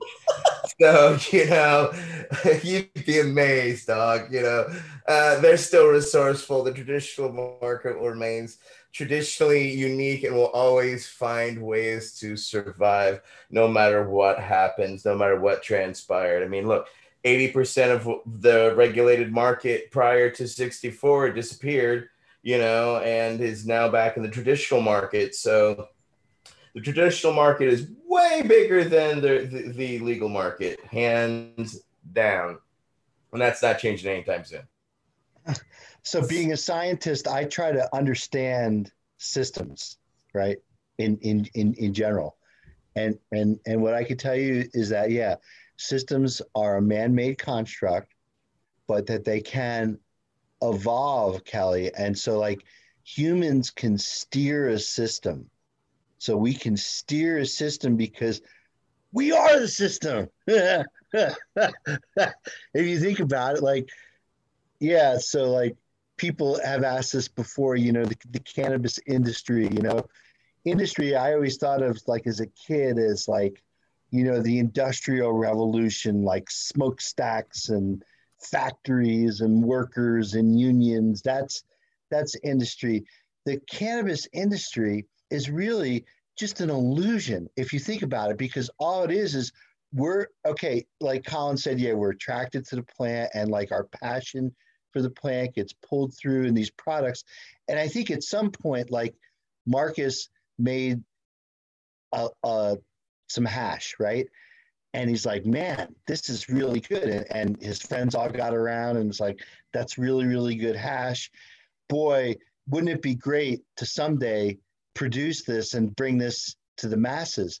And the thing when we were talking about CGMP, so just so everyone knows, GMP stands for Good Manufacturing uh, practices. And C, there's usually a little prefix of C before that, and little c stands for current because those are constantly changing like systems. They're constantly changing. Yes, there's systems that are in place, but ultimately these are systems constructed by humans, run by humans, and for the benefit of humans. And so when I think of CGMP, and we we think of it in the industry, in the industry, there you go again the people who work in this business as being something related to quality and quality control and safety. But what I can tell you is that the owners, the people who, who own these businesses, the shareholders, what they think of when they think about CGMP is risk management, right? So if they're going to be producing a product and they're going to be producing X kilograms of that product, and that's a lot of money and a lot of labor and a lot of electricity and a huge investment going into making this product. What they want to what they want to run the the what they don't want to run the risk of is that product all fouling or that product not meeting a labor requirement or for some reason that product not being able to deliver the intended value that it was so the people who own these businesses who are putting the investment into good manufacturing practices are doing so for the management of risk. And really, when we get Marcus's product someday imported into the United States, or perhaps maybe the, the, the better uh, uh, production model would be Marcus's business licenses that production process, and Mike and his crew come down to various operations that are licensed producers in the United States to produce that spec bubble hash in Marcus's process. So ultimately, when that's made in a CGMP process, all of the quality control that went into developing the process for the release of that product to the Canadian market will be duplicated in the United States market in a way, again, where it's kind of like it's interesting because Mike West was talking about the parallels of the of hops, and in many ways, the the alcohol industry is parallel to the to the cannabis industry in that they're growing a crop, you know, grapes, right? Uh, crop means good genetics, good agricultural practices, uh, no pesticides, uh, very good uh, practices in terms of delivering a safe product meant for human consumption. And then the extraction of that uh, cannabis or the conversion of those grapes into a reproducible product that can cross state lines, that can cross international boundaries. So when you buy a bottle of that wine from California, if you're in Canada or if you're in the United States, it's the same quality, it's the same taste, it's basically the same flavor. The consistency that the owners of these businesses really need to understand that that's going to be the mechanism in place. And so all of the quality control testing, all of the shelf life testing, and everything that needs to go into making any quality product for human consumption is going to go into this so called industry because that's what's just needed to happen to make sure that the quality of the product is uh, what what was intended for, for for it to be you know and as funny as enough none of that pertains to the food that we eat well, oh, you'd like to think that it does, though. I mean, again, when we go to the grocery stores and you could look on, say, like a package of, I don't know, can I use the word meat on this show without offending people? You of course. it says USDA, right? USDA is the U.S. Department of Agriculture. It says that it's either what, uh, prime USDA or grade A. I mean, there's a certain grading of beef. And then what the consumer knows when he's buying that product and bringing it home is that, yes, there was a government agency and that that government ed- agency made sure that the place that's producing this product that I'm bringing home to cook and feed to my family is going to be something that's going to meet a certain level of requirements. And that's part of the good regulation that happens in government. I've also been to restaurants with you guys, so I know that you eat a lot of amazing food that you grow, but I also know that you've definitely eat food that you don't grow. So it's it's for the majority of people, right? Like not if like I can't live on a farm and grow all my food for my family with what I currently do. And not everyone can grow all their own cannabis and all their organic food and it's amazing for the people that can and the more people that do it like holy smokes, it's amazing um, but it's it's not currently feeding the world's population and the world's population. not, not only that, Marcus. We're definitely yeah. realists about that. I mean, we're not trying to be like you know. What what what percent? It's the continued education for that is going to transform that big ag so that people can have access to the very basic sort of right that we have, which is to nature and to Mother Earth. And all of these systems have taken us further and further away from that basic right just to have a relationship with a plant, to have relationship maybe with a beer that we brew. You know, it's just it's it's all in the gamut. And and it's like when we when we speak from one side of it it's like oh okay well we have to bring that up to make this conversation more holistic so that those other points you know are, are brought up in it because that's just important we understand as far as play. yeah as far as our future forward and and where we want it to be and i love it mark that you kept saying um, you know to mitigate risk that a lot of these standards are in to mitigate risk. And I have to giggle to myself about the idea of mitigating risk with psychedelic plants and plant medicine. And that's going to be a really what, fun and frontier. what that means. And then, like the human mind to standardize what we see as risk, like is seeing the devil a risk? Oh, okay, well, let's like back off. Okay, well, you know, if you're going to be mm-hmm. seeing the devil, we got to have a standard on that one, you know? I mean, it's no, but it's Jesus, awesome Jesus is fair game, right? No devil, but if you could see Jesus, or Jesus, or Jesus. I, I mean, all of it, Mohammed. It, it, it's it's all very it, it's all very important to to to what what, what percentage is going to be with such adaptogenic conscious raising plants. It, it makes me giggle. Well, let, let's try and just let's try and separate this between what would be considered nutraceuticals, herbal supplements, and then what would be considered pharmaceuticals. Because in all likelihood, any government that regulates it is either going to try and treat it as a pharmaceutical drug, or hopefully, since they're in the plant forms, more of the herbal supplement forms. Herbal supplements can have a range of, of products, including a range of terpenes and active components, while you know, when you start looking at the nutraceuticals, generally will have active compounds listed on the label, but in a range, and pharmaceuticals generally need really specific dosages it, with in a reproducible, for example, pill or other other pharmaceutical delivery API. Uh, so you're going to Well, have different regulatory. too, right, Mike? I mean, there's just food. So some people are selling mushrooms right now under the guise of they're mushrooms, they're edible, they're food. Oh, by the way, they also have all these other properties, but and and and so the manufacturing of those are happening in clean kitchens that you would use to manufacture other food products and the packaging that they're going into and the way that they're i, I guess assessing some type of um, again we were talking a little bit about this mike last week with alec um, whether or not the cannabis testing labs are going to test for you know like the dose of psilocybin say like on mushrooms. And so will you actually see a label kind of like on your cannabis products where you have so many milligrams of THCA will there be so many milligrams of psilocybin in there? And then we were asking the question and maybe you know this Mike what is the percentage of psilocybin on typical you know blue cap mushrooms.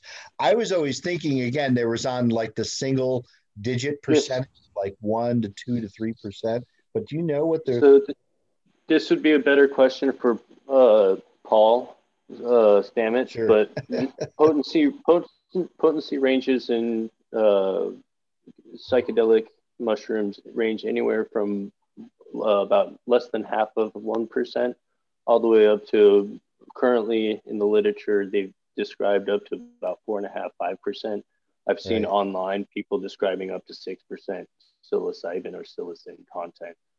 Um, but obviously, we're you know when you look at psilocybin being a controlled substance, you're only looking at one biosynthesized psychedelic compound Right. within the psychedelic mushrooms. You know, when when we bring those products to market, I hope I certainly hope they have psilocybin content, but also psilocin and baeocystin content and all the other terpenes that we can find in there. Uh, that's Well, you, that's honestly you, what you, you, you would imagine that at- in, in some way, shape, or form, like like I, I would just think like one of the more popular ways of taking Yeah, psilocybin well- mushrooms that I've always done is just capsules because I don't like eating them, I don't like tasting them. You put it in a capsule. So the question is, is like in a seven mil, a seven hundred milligram capsule, how much psilocybin, uh, how much mushroom, ground mushroom, so you go in there, and what's So the I concentration? Right. So I believe that the Azurescens that Stamets found were tested at about four percent. Um, the the Liberty caps tested at around two percent. Most of the Cubensis species test at about one percent psilocybin by dry weight.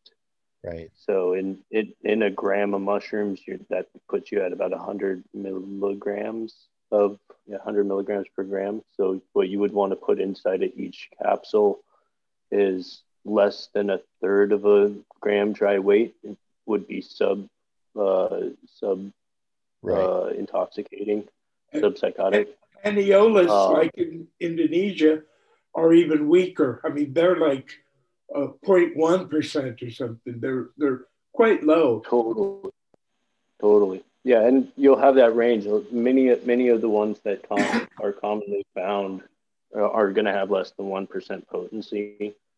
Um, some of the Is- is- hybridization is- has taken them up, but is the is there a uh, an entourage effect from everything else that's in the mushroom that makes the the um, uh, psilocybin that's there? So if it's only four percent psilocybin, that means there's ninety six percent other you know carbohydrates, polysaccharide, what maybe a little bit of protein. I don't think there's too much protein in mushrooms, right? Mushrooms is mostly polysaccharide in the fruiting body, right? but they they do produce mono and diterpenoids. So is is there an entour or ensemble effect in mushrooms? I mushrooms? would do you imagine know? so, Mark. Absolutely, yes. Yeah. Yeah, I was gonna say, you know, with, with you know, because there's psilocin, psilocybin, there is in norpsilocin. Yeah, Yeah, there's various we- MAOIs. We we will not be able to quantifiably say that in in this you know proven manner until it's regulated in such a way that we can start culturing those That- different plants And on a what wider you're saying variety. is true, but at the same time, if you take the four compounds that uh, were just mentioned, and you take Yeah. a enough to have a good dose of just that single compound, you'll see each one is slightly different. And if you take all four of them together, it's again, it has right. a synergistic effect. Well, Albert and, Hofmann and, synthesized the psilocin a long time ago, and they they created synthetic, you know, uh, psilocin, and it, it's not the same as taking the mushroom. So no, yeah, and, and, they've seen potency change it, dependent on different mediums as well. Anyway. Psilocin, and and what I'm saying is also a lot of people, you know, nowadays when you when you uh, blend up mushrooms and you put it in a capsule, you often put other, you know, herbs and other, you know, supportive herbs in the capsule. That's what makes that capsule good for you. So when you know, you'll see some. Nice, hopefully, Dragonfly will be able to teach the world about that soon. Yeah, well, and a lot of other people, you know, just put it out there. But compounding is is super important. So just in the way supportive. that just in the way that we get entourage effects with all of these different types of um, you know mind altering or different types of medicinal plants we can compound them with other plants to get even a further entourage. And this is just herbology. This has been happening for a really long time. And we want to be able to be as supportive as you can. You know, you don't want to be so allopathic that, you know, uh, this this particular compound in the mushroom creates this type of cerebral effect when in fact it might be causing a liver effect that is not so beneficial. So, so in compounding these, we can really look at ancient histories and ancient different cultures that have always compounded these adaptogenic psychedelic plant medicines um, and and it's really exciting as they come more through the doorways and more where we can study them then i really hope that that stage two that we can start this compounding and having an understanding of the entourage of the whole plant medicine world and how they all work together in a polyculture and a myriad of medicines. Yeah. Yeah, because uh, many of the mushroom species actually uh, require some of the real specific either hardwoods or softwoods because they'll actually be pulling some of the precursor compounds out of that wood material that then get brought up into then get synthesized into the larger molecular weight triterpenoids that, that were found in some of the mushrooms. And the, mush- uh, and the mushrooms bodies. are exactly they're a low a low level toxin to your body. That's part of the trip. So to be able mm-hmm. to take supportive herbs, Chinese herbs, and different herbs to support your body while you're doing it, then you're not getting the depletion afterwards. You're getting the full benefit, and that's often used with MDMA as well. You know, if you're going to do an MDMA therapy, you often would take what is it 5-htp yeah, or, or a, few other uh, different uh, supportive minerals and herbs with that and mike, while you do it? and mike i love what you said you know it really is like what kind of substrate is the mushroom coming from? It is such yet again i have to say it it's it's an adaptogen not just an adaptogen on how it makes us feel but what it uptakes in its environment, what kind of epigenetics that it creates into its body, and then what type, how that those epigenetics of the medicine translates to our own individual experiences. It's so incredibly vast. You know, like when you get a polypore from a birch mushroom, you're getting betulinic acid in it, which changes the whole compound of that mushroom completely than if you were to get it off of a pine tree, say, and then you've got, you know, those a lot of the triterpenes that really come from pine, just as an example. I, I just love that you brought that up and it really it, it, makes us realize that there is no ceiling is basically what i'm trying to say with these plant medicines in reality. And, and we know with cannabis as a dynamic accumulator it uptakes toxins. Well we know mushrooms uptake it even more like kelly's saying. And a lot of times with cubensis you know you're you're composting manure.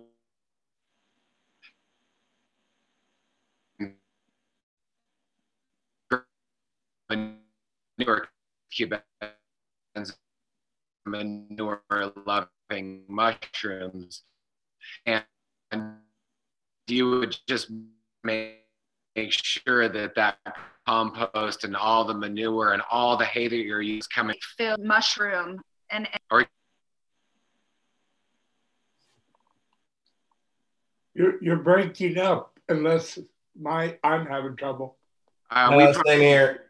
We probably yeah. broke up. We were just saying it's incredibly important to have organic compost, organic hay, and all that in the cultivation of cubensis because they Well, it, it, it's going to play well into being able to culture the you know culture the culture of the cannabis industry because being able to have those locally biodynamic soils are going to allow those farms to be able to culture those plants you know within their region and you know it leads well to the evidence than some of the old adage where people would take strawberry clippings or blueberry clippings or raspberry clippings and put them into their compost and then feed those into the compost beds, um, thinking that they can derive some of the flavor out of those the broken down plant materials.